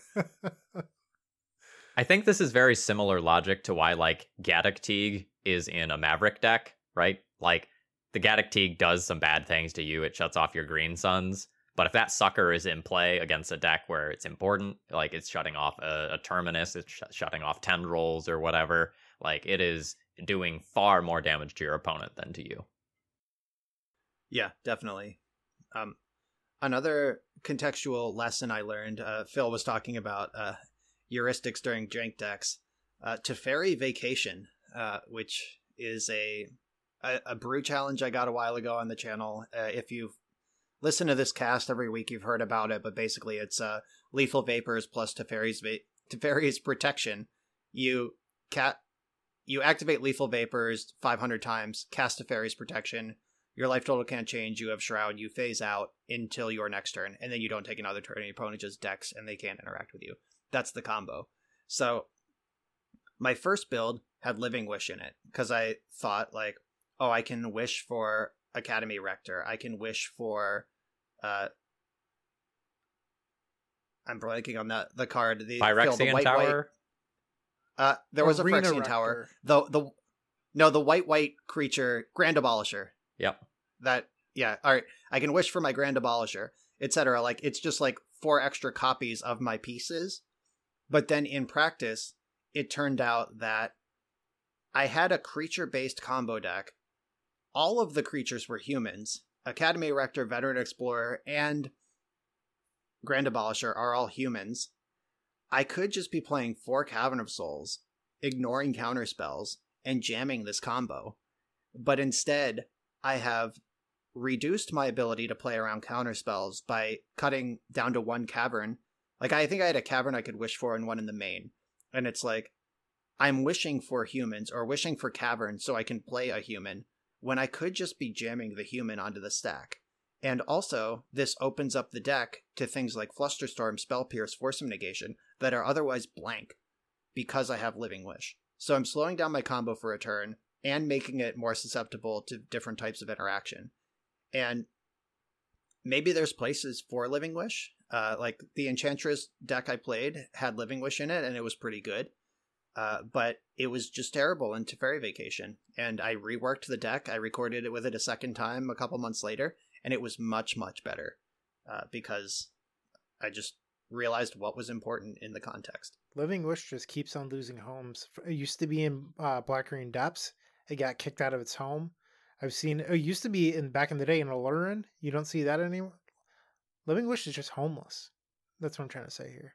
Yeah, it's real sad. I was on my way home from hanging out with my friend, and uh, when I pulled up to the intersection, I saw Living Wish standing there with a cardboard sign that said, We'll fetch cards for money. And no one was going up and giving Living Wish anything. Yeah, we'll reach into your sideboard for food. Bummer. Yeah, that's tough. Uh, yeah, so also tough on Living Wish. Um, when Ely won that Eternal Extravaganza with Living Wish Depths, like four or five years ago, whenever that happened, it was like a breakout tournament for Depths. It was a breakout tournament for the Living Wish technology.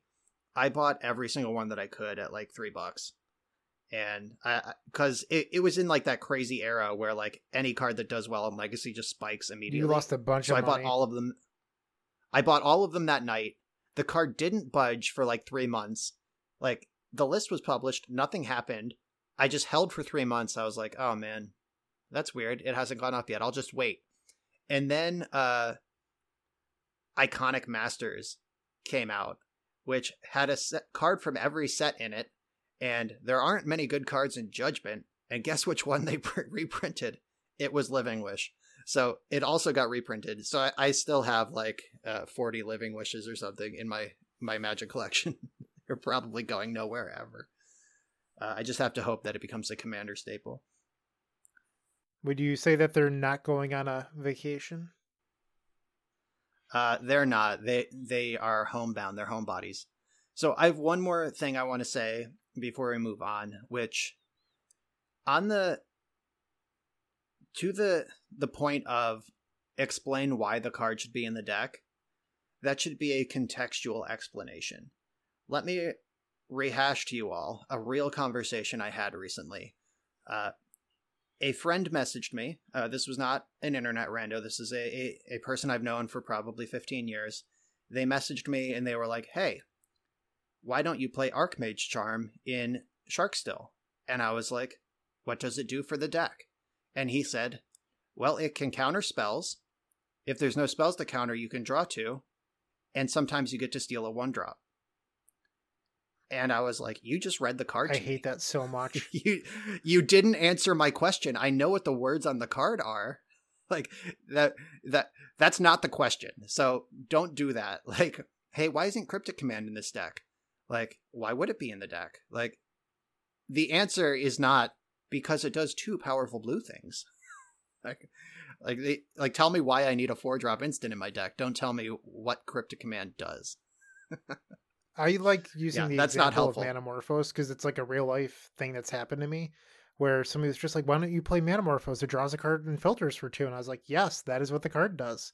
Um, but sometimes, like, if you provide the explanation, and I think a lot of people uh, come from this from a modern perspective, Brian, where, at least for Manamorphose, uh, where like, I'm playing a 56 card deck because playing uh, Mishra's Bauble is like playing a 56 card deck, and that is good. Like you want less air quotes cards in your deck. Like that is a strategy that a lot of like content creators talk about. Um and probe was of like people often talked about probe in the same manner. So people get this idea that if you just play less cards in your deck it's free. Um which would have been a good way of trying to sell that to me even if i disagreed with it Sounds like a lot of these people have never looked at an opening hand with like Manamorphose, Manamorphose, double bauble, no lands, and been like, is this a keep? Yep. You don't know what this card does. You get a free uh, tidings off of that. Just draw four. It's coming. love tidings Yeah, tidings is a powerful card. Uh, but yeah, like that that Manamorphose argument. Why doesn't Grixis Control play four Manamorphose? Fifty six card deck. Why doesn't Elves play four Manamorphose? Fifty six card deck. Like there, it just. Yeah, I don't want to repeat what you just said, but there's a lot of gr- red decks and green decks that that card makes no sense in at all.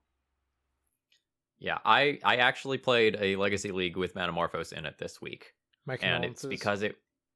Uh, yes, the league did not go well, um, but Manamorphose did make sense there. I was playing a four color Phoenix deck where it was very important to be able to cast three or four spells in a single turn to either get back Arclight Phoenix or to flip Thing in the Ice.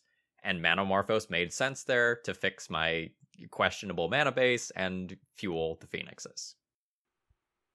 That's the perfect home for that. Like the in argument like you need to cast 3 cards in a turn. This is a free like not just filter your mana draw a card but counts towards Phoenix. Like that's the type of thing that you should say. Like all right. Yeah. I I think this horse is dead. All right, so let's give some like really good examples of this contextual relevance. So, Brian, I think you wanted to start with Wasteland and ninjas. Yeah, like we started off this episode with a conversation about ninjas, and this was uh, a comment I got on my ninjas video, and the comment was, "Why don't you play Wasteland?" And like we talked about earlier, the ninjas deck is built to put an attacker into play on turn one and to ninja on turn two. Uh, we talked about why you're playing two or three basic swamps in your days deck. It's to not get wastelanded because you can't get set back one of those early lands. And what are you doing with that wasteland in your deck? Like, are if your opponent goes like Tropical Island Pass, are you just firing off wasteland? Right? Or like that? It just doesn't do anything the deck needs. And like decks that play wasteland, they're trying to constrict resources of the opponent Ninjas is trying to overwhelm the resources of the opponent. Like the game plan is every turn connect, every turn draw some number of extra cards, every turn answer what they do with a counter spell or a removal spell or just ignore it and then draw more cards. I want to use my land drop after my Yuriko connects to play a swamp and a changeling outcast. So I get two cards next turn. I don't want to waste you and just hope that my 1 3 is good enough. Because after after Yuriko ninjas in, she's a 1 3. Like, everything blocks her. Most things kill her. So, like, you do need to keep moving forward on your resources. Like, you don't just get to wasteland your opponent and go to town with Yuriko.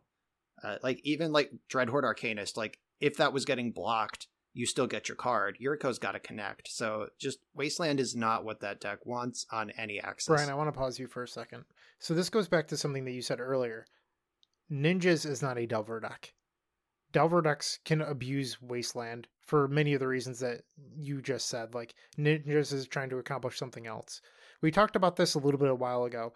That if Del hypothetically, if Delver were ever banned, the archetype of tempo does not disappear. Ninjas is a tempo deck. They are in the same archetype, even though they are different decks. Ninjas is trying to accomplish something very different. And a lot of people see the similarities of both tempo decks. Wasteland should be good in both, and that's just not true um, for a lot of the reasons that you just described. On a slightly different but also similar note, the green black rock list that I played also had four wastelands in it when it was originally submitted. And the very first thing I did when I saw that deck was pull out the four wastelands. Because this is a deck that wants like green black on turn two and black black on turn two and a bunch of green mana to be activating scavenging ooze. And sometimes you want like green, black, black, so you can do two spells in one turn on turn three. And the wastelands would have prevented me from playing my own cards way too much of the time to be worth like their other upsides. Delver has Wasteland because it always has cards like Daze. as I said earlier, Daze isn't always in ninjas. It can be. But on top of that, Delver has Stifle, it has Spell Pierce. Like there are other effects that help punish the you don't have mana claws, where ninjas doesn't have that. Like Brian said, they're on force of negations, they're on force of will. They're not trying to beat you using soft counters. They're trying to overwhelm you. So not having Wasteland makes perfect sense to me. In a lot of ninjas games, like it's not rare that you start just grinding with Retrofitter Foundry. Like I've made two servos in my opponent's end step a number of times, and that's a seven mana play. Like two mana, make a servo, three mana, untap it, two mana, make a servo. And that becomes the mid to end game plan in a lot of ninja matchups. Like if they can blunt your early card advantage, like you have to leverage all those cards you drew into something. And like if the game goes into Retrofitter Foundry time, you firing off a wasteland at some point in that long game is not going to matter. Also, the only reason you're able to do that is because you're sitting on like literally seven basic lands that didn't get destroyed at some point in the game. Right. Phil, remember our uh our week where we both got asked to play Red Black Pox by people? Oh god. I had So- forgotten. Yeah, I had forgotten too until this Wasteland conversation came up and uh, you talked about rock. So uh, there there was a like three week period where I got asked to play Pox, Lone Pox, Red Pox, and I think something else. I think I got like four Pox decks in in three weeks. And Phil also got asked to play Red Pox, and that's a deck that's trying to play Kroxa. That's a black black red red card in a deck with like 23 lands and four of them are wasteland and it doesn't work you can't do it and uh, like ninjas and rock are are similar things like they have colored mana that they want to spend All right, so I'll go over one of my points right now. Uh, a comment that I received was on a solidarity video that I published uh, last week, which is why don't you play Snap? Well, like Brian said, if the person had framed this uh, on their own, maybe they would have realized like you could put Snapcaster Mage into your deck and then add in the card Snap. But this does two things. One, you need a target for Snap. What if your opponent's not playing creatures? You just just added a dead card into your deck. You don't play very many creatures yourself. If you add in Snapcaster, sure, you can flash something back with Snapcaster. That's great. But you're also are opening yourself up to creature removal because even if they do have a target and you snap it, you don't have any creatures to target most of the time. They're going to have dead removal in their hand. So they're going to kill their own creature and fizzle your spell. And now you've invested mana into something that doesn't do it anything at all. And when you think about it that way, yeah, Snap seems pretty unreliable, but still maybe fine. Um, but like, the, think of it like uh, Brian said. You want to think of the or no, Brian hasn't said this yet. I'm not going to go there. I'm sorry. Uh, I read the show notes too early. Uh, but you don't want to always assume best case scenario. Is pretty much what I'm trying to say here, and you really want to just think about how it's going to play out on average. And on average is that your opponent's going to have dead removal and your spell's going to fizzle. Another comment on that video was you should really be playing Ponder. Well, Solidarity is an instant speed deck. And that was the first comment I left back. It was pretty constructive. It was longer than that, but that was the main point. And their response was, well, you can still use Ponder to set up. Technically true you could use ponder in the early game, but what happens when you cast meditate on your opponent's turn and you're attempting to win the game? Let's say you draw ponder ponder two lands. That looks pretty embarrassing, right? Like you want to think about how things are gonna, you know, play out on average. Like that's gonna make you lose the game on the spot most likely. So you really want to put thought into all of these things and think about how cards synergize, which is another big part of deck building. Um, yeah. Yep. Uh, another comment. This was actually a, a, back and forth. We had a bit of a conversation about it. Um, I play. It was a Rug Delver league that I played, and I played against Eldrazi in the league. And somebody commented that they were surprised I boarded out Force of Negation because of Chalice. And so, for starters, um, like level like zero of this interaction is they think Chalice is GG like they think that if Chalice resolves, the game ends, which is not entirely true. It just sucks. And then on top of that, so first of all, Force of Negation has to be in your opening hand because a mid game Chalice is too late. You're already crunching with Delver. You don't care. That that can resolve. So the Force has to be in your opener. It's going to cost you a blue card, and they have to they have to have Chalice in their opener for you to pay off. So are you going to keep a seven with Force of Negation on the draw that is a dead card? Like you've mulled to six against like some percentage of Eldrazi hands, just in case they draw Chalice. So like already this is flood, and then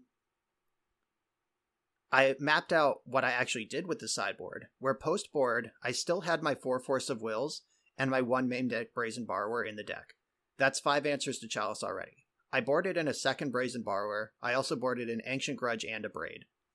So now I have four clean one for one answers, Ancient Grudge and Brazen Borrower are actually two for one answers. So I have three two for one answers and a one for one answer, plus my four forces. I have more answers to Chalice, and they're better answers to Chalice than I had in game one. And even all of that, assuming all of that, the deck still plays. They still have to have Chalice, even if I miss on all of that. They still have to have the Chalice. They have to follow it up, and they have to beat Tarmogoyf and Uro, which are cards in the deck that can play through Chalice. So, like, on the surface, like, yeah, Chalice is scary, but you don't need every single answer that your deck could possibly have in it to answer a scary card. Like, there is a point where it's enough. Another thing here is you're still assuming that the Chalice of the Void is in your opponent's deck. And I know from my perspective, a lot of times when I'm playing sort of a prisony or like very heavy stompy deck, if I'm playing against Delver, a lot of times I board out those lock pieces in an attempt to try to make some of my opponent's cards that they're bringing in dead. And so I try to bring in like removal and things that kill their creature and board out a lot of my lock pieces because I think people really zero in on the lock pieces, not realizing like, hey, that 4 4 Thought-Knot Seer, that might be the real problem here. Yep. Force of Negation uh, is one or two slots in the deck that answer four slots in their deck, and it answers it poorly, and they might not even have it. Like if, like Phil said, if it's even in the deck, they might not have it in their opener.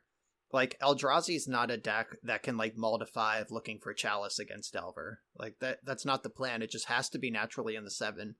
They have to be able to turn one it, which requires Ancient Tomb or bad tempo by leading on City of Traitors. Like Eldrazi Temple, Eye of Ugin, those are only sol lands for creatures. So like they have to have Ancient Tomb and or a Spirit Guide, Ancient Tomb or a Spirit Guide to get that thing into play.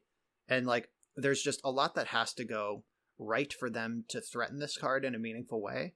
And you have both better and more answers than that particular one. Another comment I got, um, somebody in my elves video, just uh, trusty old combo elves, somebody s- recommended shaving Green Sun Zenith versus I-, I think I played against Hogak, maybe Dredge. Like it was it was some fast graveyard deck, and they were like, you should shave Green Sun or you could save shave Greensun Zenith post board because it just like makes your things cost more. You might not have time for that. And my response was Greensun Zenith is the definition of card quality. And if this game's only going to go two or three turns, I want to make sure all my cards are the best ones I can have. Like, I'll cut Elvish Visionary before I start shaving Green Sun Zenith in a fast combo deck. Uh, like, you, you don't, I'm not going to need to do the Wirewood Symbiote thing and grind extra cards out turn over turn. Like, I just, if I'm going to spend two mana, I would prefer it to get Nettle Sentinel or get Heritage Druid, not draw a random card off the top of my deck. So they were kind of on the right path. They just found the wrong answer. Yeah, and that's fine. Um, a lot of times the answer isn't clear cut, and sometimes there isn't one answer. Sometimes it's how am I going to play this game? How am I going to approach this game? And then sometimes that also leads into like how contextually card how contextually good the card actually is. Right. And on that topic, since we're talking about elves anyway, I used to play elves exclusively like eight, ten years ago.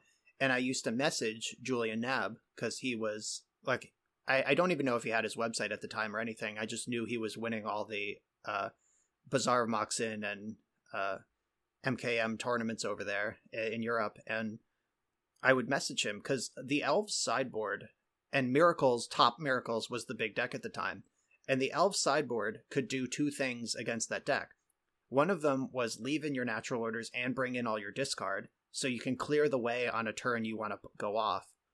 Or you could just cut your natural orders and play fair and don't give them any great targets for a counterspell. And this the same 75 was capable of executing both those plans pretty well. But you can't really split the difference. So like Julie and I spent uh, quite a bit of uh, Facebook messaging back and forth, uh, bouncing those plans off each other. And I don't think we ever came to a, a final answer. Like it, it could just be a juke, like you do one in game two and one in game three. So uh, it's like the, the context can shift in the match. So, for those of you unaware, our very own Phil Gallagher joined the EpicStorm.com for an article last week. And in the article, Phil talked about the Epic Storm versus Death and Taxes matchup. In the article, Phil said that Thoughtseize is one of the scariest cards out of a Storm combo deck um, to face, primarily because they get to pick off something without much of a mana investment. They don't have to spend the time answering, etc. I happened to play a video with Ad Nauseam Tendrils this week, and one of the comments on it was, "This deck has four Thoughtseize. It must be better against Death and Taxes than TES." Sure, that is a perspective you're allowed to have, uh, and I'm not here to like be like, "Yeah, TES is better." Uh, not, that's not it at all. Just because a card is good versus a deck doesn't mean that decks with that card are better than other decks with similar effects. Uh, just because uh, a certain matchup has a card doesn't mean it's necessarily better than. I'm, I'm like losing my words here, but Here, let me let me do it. okay. So in TES, the TES player casts a thought Thoughtseize, that punches the hole, and they go. In Ant, the Ant player casts a thought Thoughtseize. They spend their next turn cantripping, and then they might go. And that difference of a turn cycle is so huge because that's more time to go and draw the outs. So even though those are the same cards in the same macro archetype, the reality of the situation is the the overall speed of the deck means that the Thoughtseize from Ant is different from the Thoughtseize in E TES. Yes, but also like TES has Burning Wish for Massacre, so it's like weird to compare. It's like almost apples and oranges because the decks play out differently. Just because one, like, I don't know if you're aware of this, Phil, and it came up in the feedback for the article, but like the Epic Storm doesn't have main deck Thoughtseize anymore. Um, so that was one of the reasons that this individual drew that conclusion. But like they just weren't also accounting for Burning Wish Massacre. So like the decks are pretty different at this point, and just coming to this clear conclusion that Thoughtseize means it must be better was really strange to me, which is why I added it into the show notes. So it's just important to think about all the variables in a matchup instead of just one. Uh, otherwise, you might go into matches like Delver thinking that Force Negation is good against Eldrazi. If you think of it big picture, maybe it will become, you know, a little bit more clear. All right, so this is something that uh, I feel like a lot of new players don't think about at all, and slightly smarter players or more experienced players think about it too much, and then there's a sweet spot in between uh, that doesn't actually match up with either of those other things, and that's what fetch lands to put in your deck. And I'm talking about like if your mana base is mono blue, like let's just say you're Rug Delver, and they're all just uh, blue touching dual lands, and anything that fetches blue will get them. So I'll I'll say this doesn't matter much. Like uh, new players are closer than uh, than experienced players when it comes to which side you should be on. Like if you just own four Misty Rainforest, four Scalding Tarn, and those are the cards in your collection, j- play them. You'll be fine. Uh, don't go buy Polluted Deltas just because I said this. Uh, but there are p- times where it could matter. So, uh, four and four. Uh, let's assume your deck has eight fetch lands in it. Like four and four of just the ones that match your cards. Like sure, that's fine. Uh, the next level above that is play like uh, two copies of four different ones. That lets you play around Sorcerer's Spyglass or Pithing Needle a little bit. Um, then we're we're talking about like if you're a three color deck, there will be an off blue dual that fetches your blue duals, like the old Wooded Foothills Stifle You trick. Uh, and because Wooded Foothills can get Volcanic Island or a Tropical Island, and those are tend to be played in Stifle decks, so Rug Delver leading on Wooded Foothills. That used to be a trick that works back when Zoo was a deck in the format, but it hasn't been for close to a decade. Everyone on the Earth who's played Legacy more than once is going to see your Wooded Foothills and play around Stifle. So maybe now there's a second level to that where if I don't want them to sus- suspect Stifle, I won't play Wooded Foothills. So now we're we're getting rid of Wooded Foothills on that. And then Flooded Strand is a really good one for what Brian is trying to describe right now because I will fetch in a Flooded Strand Right. all the time. Yes, I, that's exactly what I was just going to say. If you want to hide your stifle behind a fetch land, hide it behind Flooded Strand or Polluted Delta. But Flooded Strand is definitely the best one because Flooded Strand decks, they need four of that card. They're playing Prismatic Vista on top of that because they need to get their basic plains, and those decks are definitely not playing Stifle. So there there is like some leveling there. And then if you're playing Bug, which uh, is a deck that uh, I mean, with there there might be basics in it now, depending on how it's built, uh, or or Rug like Bug Rug, some Delver deck. If you have Pithing Needle in your sideboard, you probably don't want to play Flooded Strand because against the blue white decks, needling Flooded Strand is a reasonable play, and you don't want to cut off any of your own fetch lands. So you should probably just be playing the ones that match your colors if you specifically play Pithing Needle or Sorcerer's Spyglass in your sideboard. So there become these like tiny little push and pull of what the correct spread of fetch lands actually is. That was good. I like that. Yeah. I have a few more. Um, so Chalice of the Void and Force of Vigor. It came up in a comment recently. I was playing a video where um I'm playing the Epic Storm. My game one, my opponent is on uh, mono green cloud posts with chalices in the main. Game one, they go Ancient Tomb Chalice for one, and I eventually lose that game. We're now in game three, and I have a turn two peer into the Abyss hand. I choose not to play out my artifacts. In game two, we saw Force of Vigor. Someone leaves a comment saying, Why didn't you play out your artifacts? Completely reasonable question. They might be genuinely curious. I don't mind answering this. Well, the thing is, game one, we saw our opponent was more likely to chalice for one than for zero, which is like you should be using past information to help you make informed judgments for current. Like, I understand it can change. Like, our opponent's on the draw, maybe they'll play it for zero. Um, like, th- these things do change, but you know that they have a preference for playing it on one. We saw Force of Vigor in game two, which is a card that we now have to think about.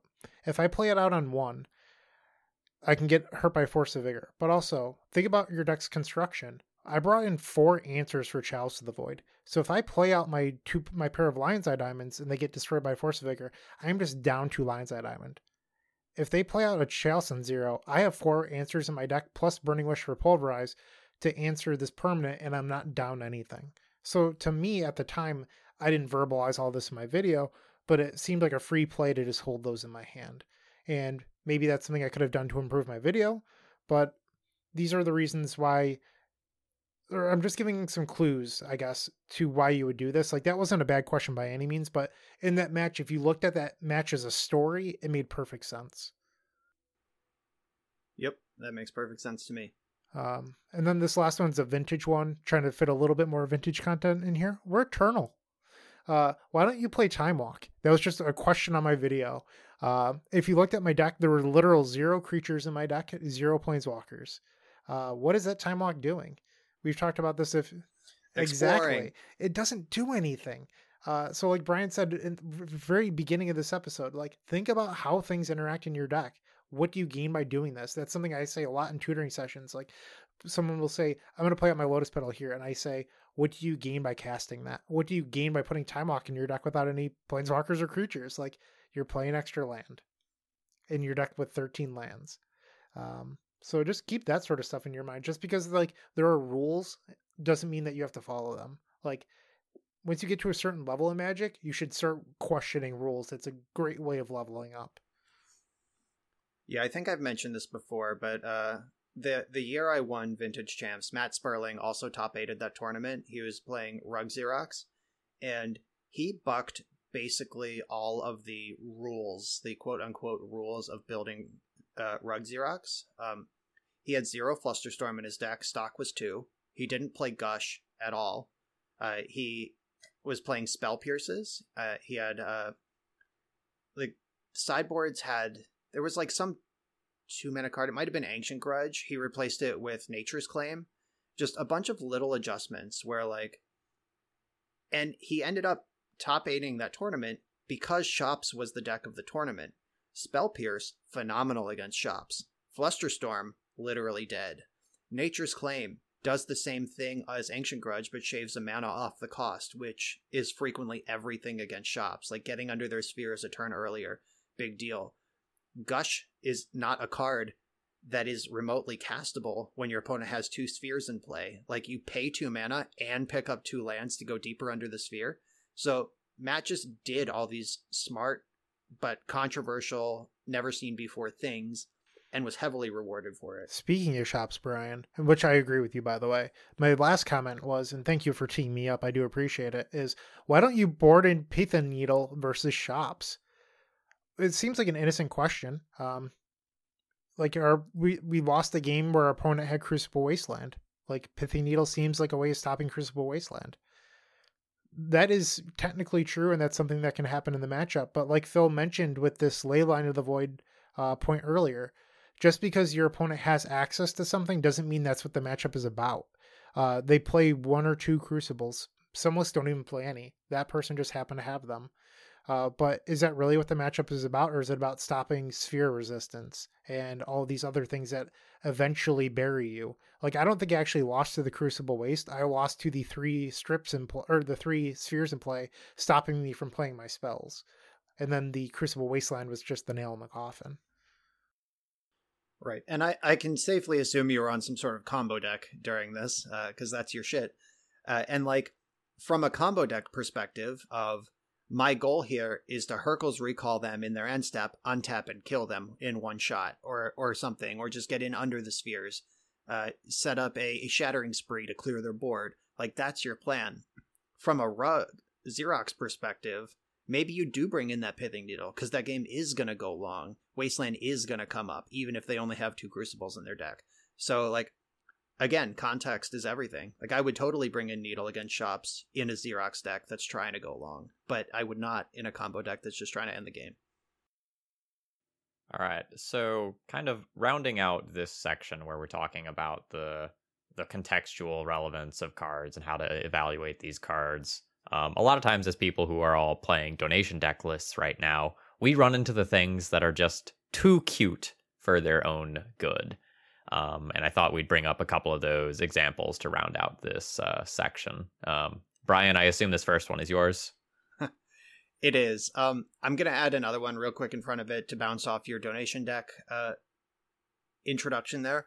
Uh, I got a, a, list sent to me a couple weeks ago. It was for a uh, a toolbox like Fauna Shaman deck, and that video's live. It's been live, but I once I actually looked at the list, I had to message back the person who sent it to me and have a real talk about what we wanted to do with this thing because it was like a Fauna Shaman deck, but also trying to be a Soul Herder deck.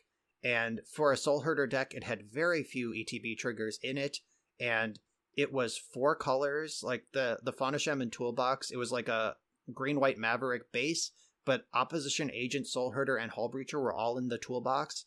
And I, I actually I just messaged them back. I was like, "We this can be a soul herder deck or a fauna shaman deck. It can't be both. Where do you want to go with this?" And like that that wasn't even cute. It was ugly. so uh, like some sometimes that's just the answer. Like this is not going to work uh, at a, a fundamental level. But under that, there is the too cute where it's like, uh, this is uh, in my college play group, there was a guy named Tony, and Tony just took any deck to make it cute. Uh, I, I guess you could call him a like a Johnny or like a Timmy Johnny in the like player psychographics. Like he would just take an established archetype, take out a bunch of good cards, and add some like cute engine to it and make it objectively worse. So I just always think of Tony when I see shit like this. And uh, I played Blue Black Fairies in Modern on the channel a couple weeks ago. I 5 0'd with it. The deck was phenomenal. And the, the technology was Fallen Shinobi. So Fairies is pretty anemic in Modern. Like the blue black control shell is strong, but Bitter Blossom's not a viable win con in Modern. But just putting three Fallen Shinobis into your Fairies deck, so like any Bitter Blossom token represents a five power Mind's Desire for two.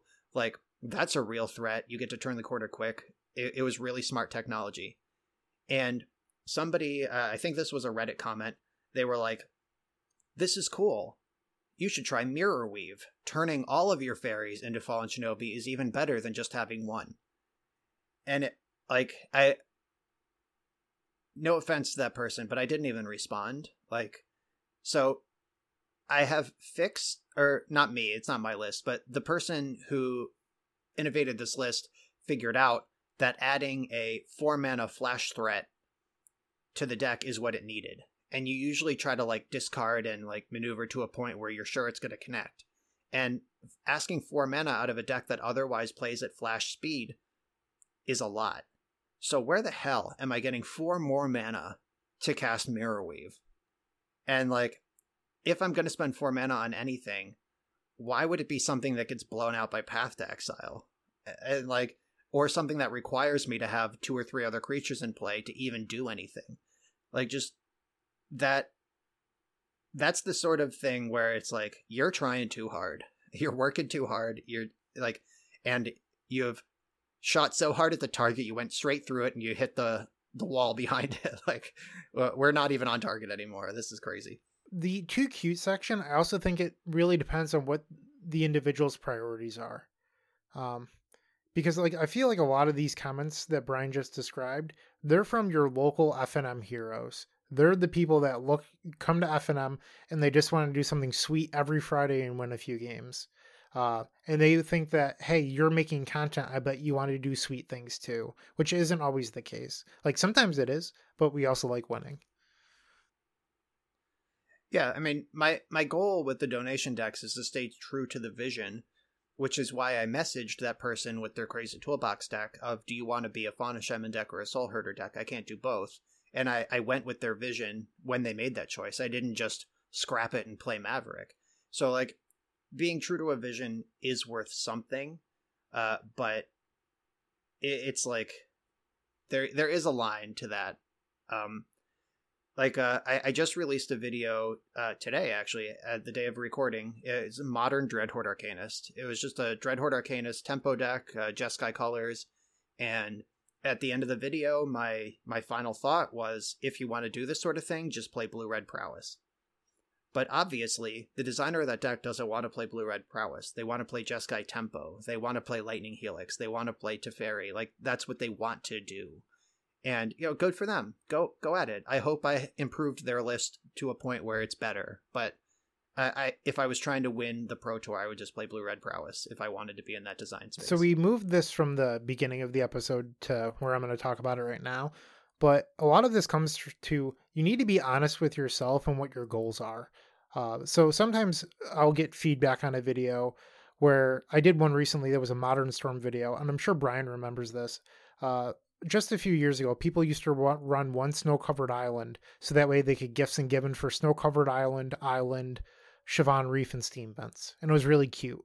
You and like you could just get four lands, whatever that's still a holdover a lot of people have, even though nowadays people are playing the blue red sacrifice land and there's the blue red flip land. They still run the one snow covered island. In this video, I talked about the negative consequence of if you draw snow covered island island that somebody might pick up on that you're on storm. And the person responded that it was free. And I mentioned that you have four lanes you can gift for now.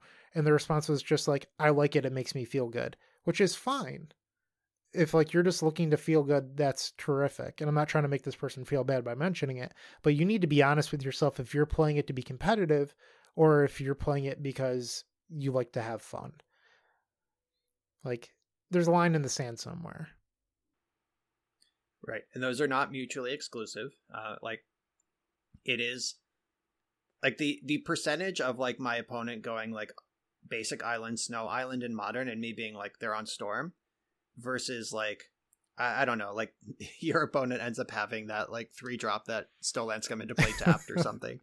Like I, I don't know, like it's all small, and if it makes you feel good to have a snow island in your deck, whatever. Like one of my my good friends, Carl, he he tries to mismatch every art that he can. Like he has four different Hymn to Tourach, four different Tarmogoyfs, four different Delvers, even has like three different underground seas. Like obviously the art's the same, but he has like an FBB, an unlimited, and a revised. And it's just like whatever, man.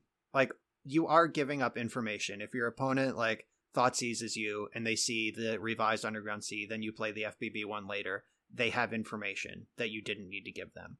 But you know, if it makes you feel good, have at exactly. it. And uh, the last one was a, a deck suggestion, which was like, why don't you play Locket of Yesterday's over this? And I mentioned that in the loop, this is in the Dredge Storm deck that I posted, that if you have Bergie, Insolent Neonate, and a Dredger, uh, you can make enough mana to win. But they're like, yeah, but if you had Locket Yesterday's, you don't even need an extra mana. It's like, yes, but if I have that combo, I don't need that mana anyway. Like I will eventually get the two mana for the pyretic ritual, but they're like, yeah, but how sweet would Locket Yesterday's be? It's like if you want to do that, that's terrific. Like you play your fun of. Like that's gonna be sweet for wherever you decide to play it. But competitively, there's no reason to have that sort of effect in your deck. Yeah, so uh, I told you about Tony already. There was another guy. He wasn't in my play group. He was a local. His name was Martin. He was probably in his early 60s when I was in college. Like he was an older guy and uh, kind of a, a, a weird recluse. And he only showed up to draft on Saturdays at one of the local stores. That's the only time anyone ever saw him. And there was this game where he had the store owner dead on board for just like probably seven or eight turns and just refused to attack. Like the, the the store owner was like, seriously, Martin, I'm dead. Just turn your creature sideways. You see that I have nothing. Like my hand's empty, buddy.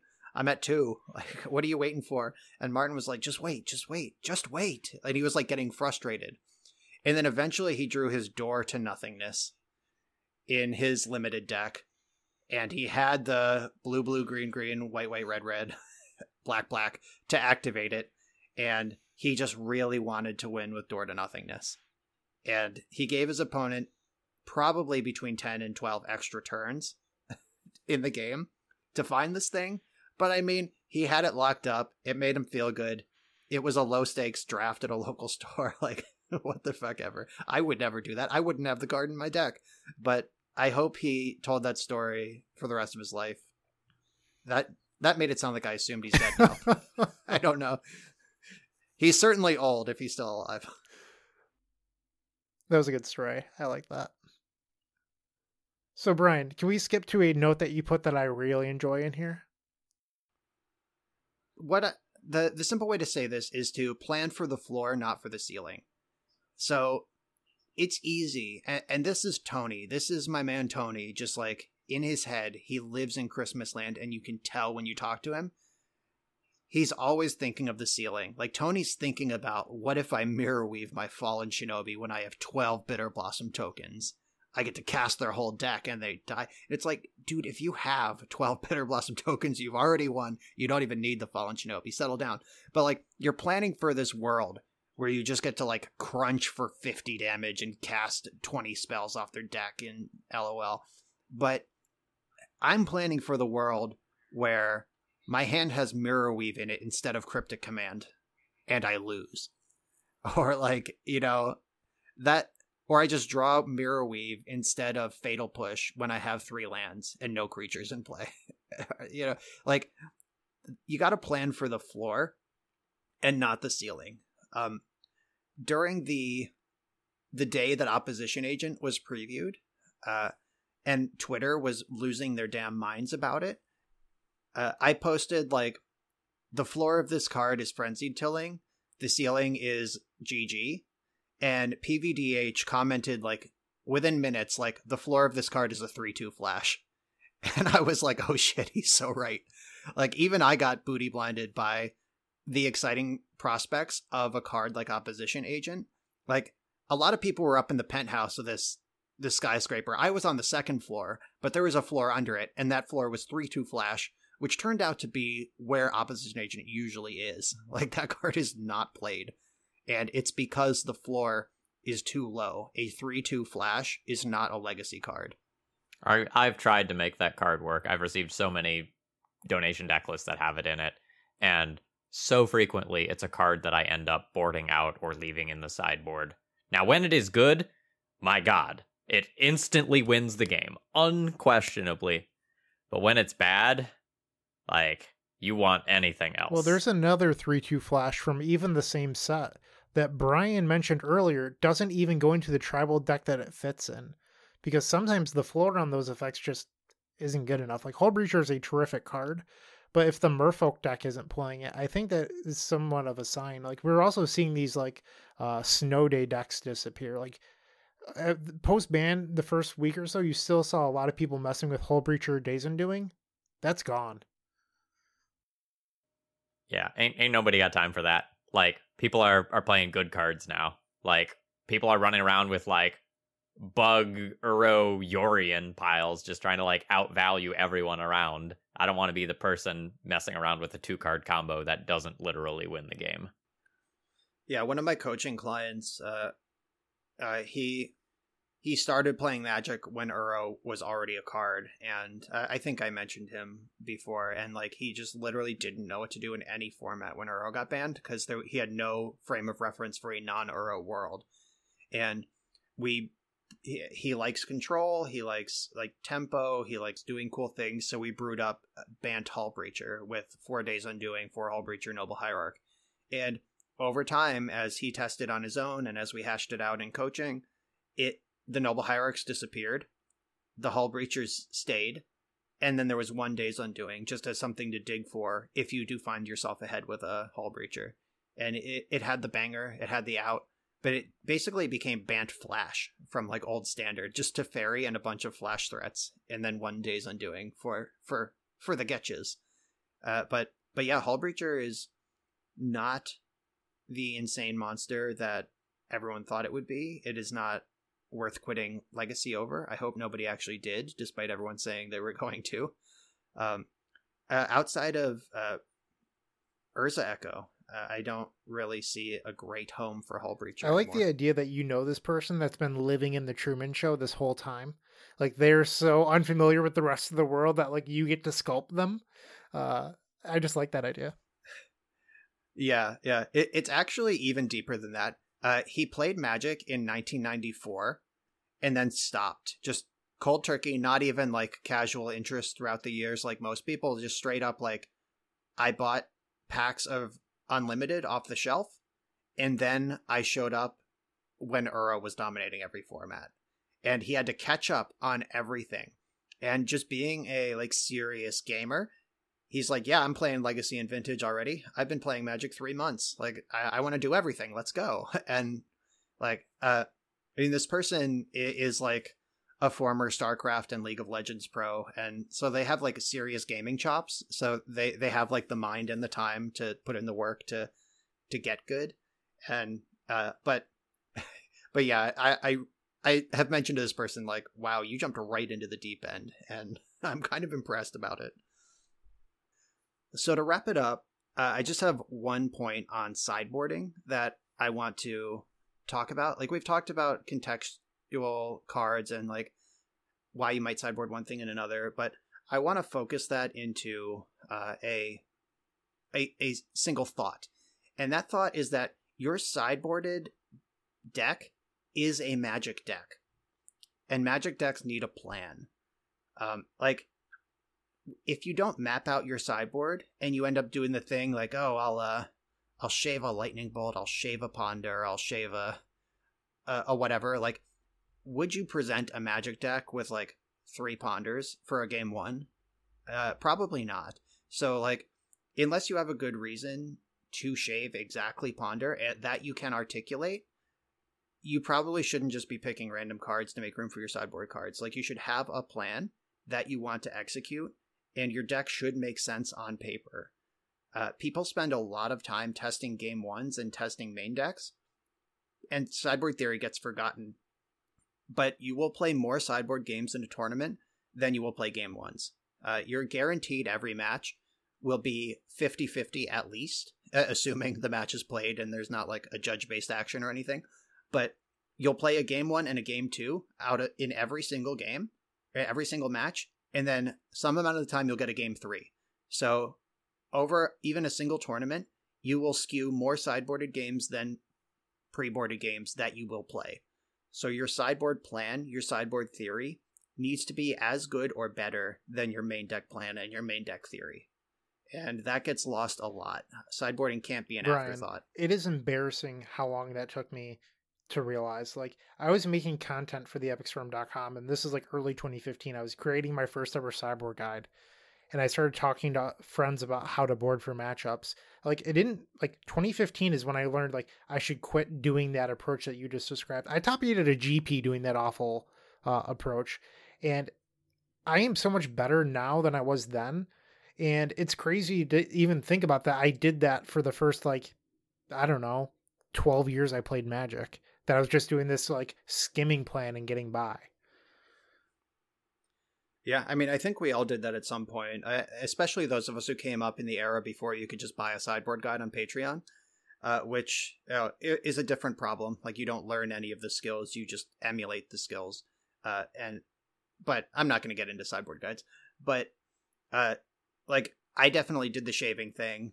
Uh, like, that, that doesn't make a lot of sense. I, I think it was when I started testing with Rich Shay in probably like 2011 uh, where and in vintage it is striking where like rich has those vintage deck building skills where it's like this is my blue deck. I want to beat shops and i want to beat dredge. My blue deck contains like at the time four mental missteps like two flusterstorm three red blast. So i need to take out at least that many cards in every matchup and bring in at least that many cards in every matchup so like I have to cut eight cards because they're dead against shops and dredge. I get 15 cards in my sideboard, so I need seven dredge cards, seven shops cards, and one that overlaps. And that's my sideboard plan. And obviously, that's an incredibly stark sideboard map, but you should be able to do that. Like, you should be able to sit down, uh, if you're serious about winning the Grand Prix or whatever it is, you should be able to sit down before the event starts, before you're figuring out on the fly, look at the metagame and say, like, these four cards are bad, so I need four good cards to bring in. Like you how many times have we just like copied a deck and then you're in the, the round and it's like, all right, I have eight cards to bring in and three to take Only out. Only all the time. and it's like or or even worse, the the inverse where it's like I have eight cards that are bad and only three that are good to bring in. Like, oh, that's someone that's needs the to kick think in the teeth. that. Yeah, that's the donation deck special. so like somebody should be putting real thought into that like the same way you agonize about like uh what your mana base is going to be in the main deck or like that 60th card or like whether you're playing sort of fire and ice or uh like sort of uh some other sort i don't know it, it, as your third like stoneforge mystic target that much agony and more should be put into mapping your sideboard because you need to present a deck for so every game to go back to a card we talked about previously with the Epic Storm, I often leave in one to two copies of Veil of Summer against prison decks. And I get so many comments on videos being like, wow, your board's so bad, you're leaving in Veil of Summer. Well, Veil of Summer, fun fact, it doesn't care about the countering if it's blue or black. It just says your spells can't be countered. So if they yeah, Chalice on zero nerd. And the floor of this card is that it imprints for a green for abrupt decay. Like it's not great, I'm willing to admit, but it has functionality in the matchup, which tells me that I can skate by without that extra card in the board that I might otherwise need to board in against non-blue decks. Yeah, that time we uh, we played months ago, I was watching TV and just like playing Moto with like a quarter of my brain, and I didn't recognize we were paired against each other, and I bottomed my backup, my second chalice on my mull to six when I could have had one on zero and one, and said I just had one on zero, and you killed me that game with a veil and then deployed all your zeros. So uh, I still won the match because I had chalice in my deck. and the Epic Storm loses to Jank, as we earlier. I think we should just end this episode on this note. We're And starting to get that's- offensive. That's the episode, and that I just wanted to sneak that in right for the end. So uh, this is the first heavy theory episode we've done in a while. I hope you all get your money's worth. Thanks for listening.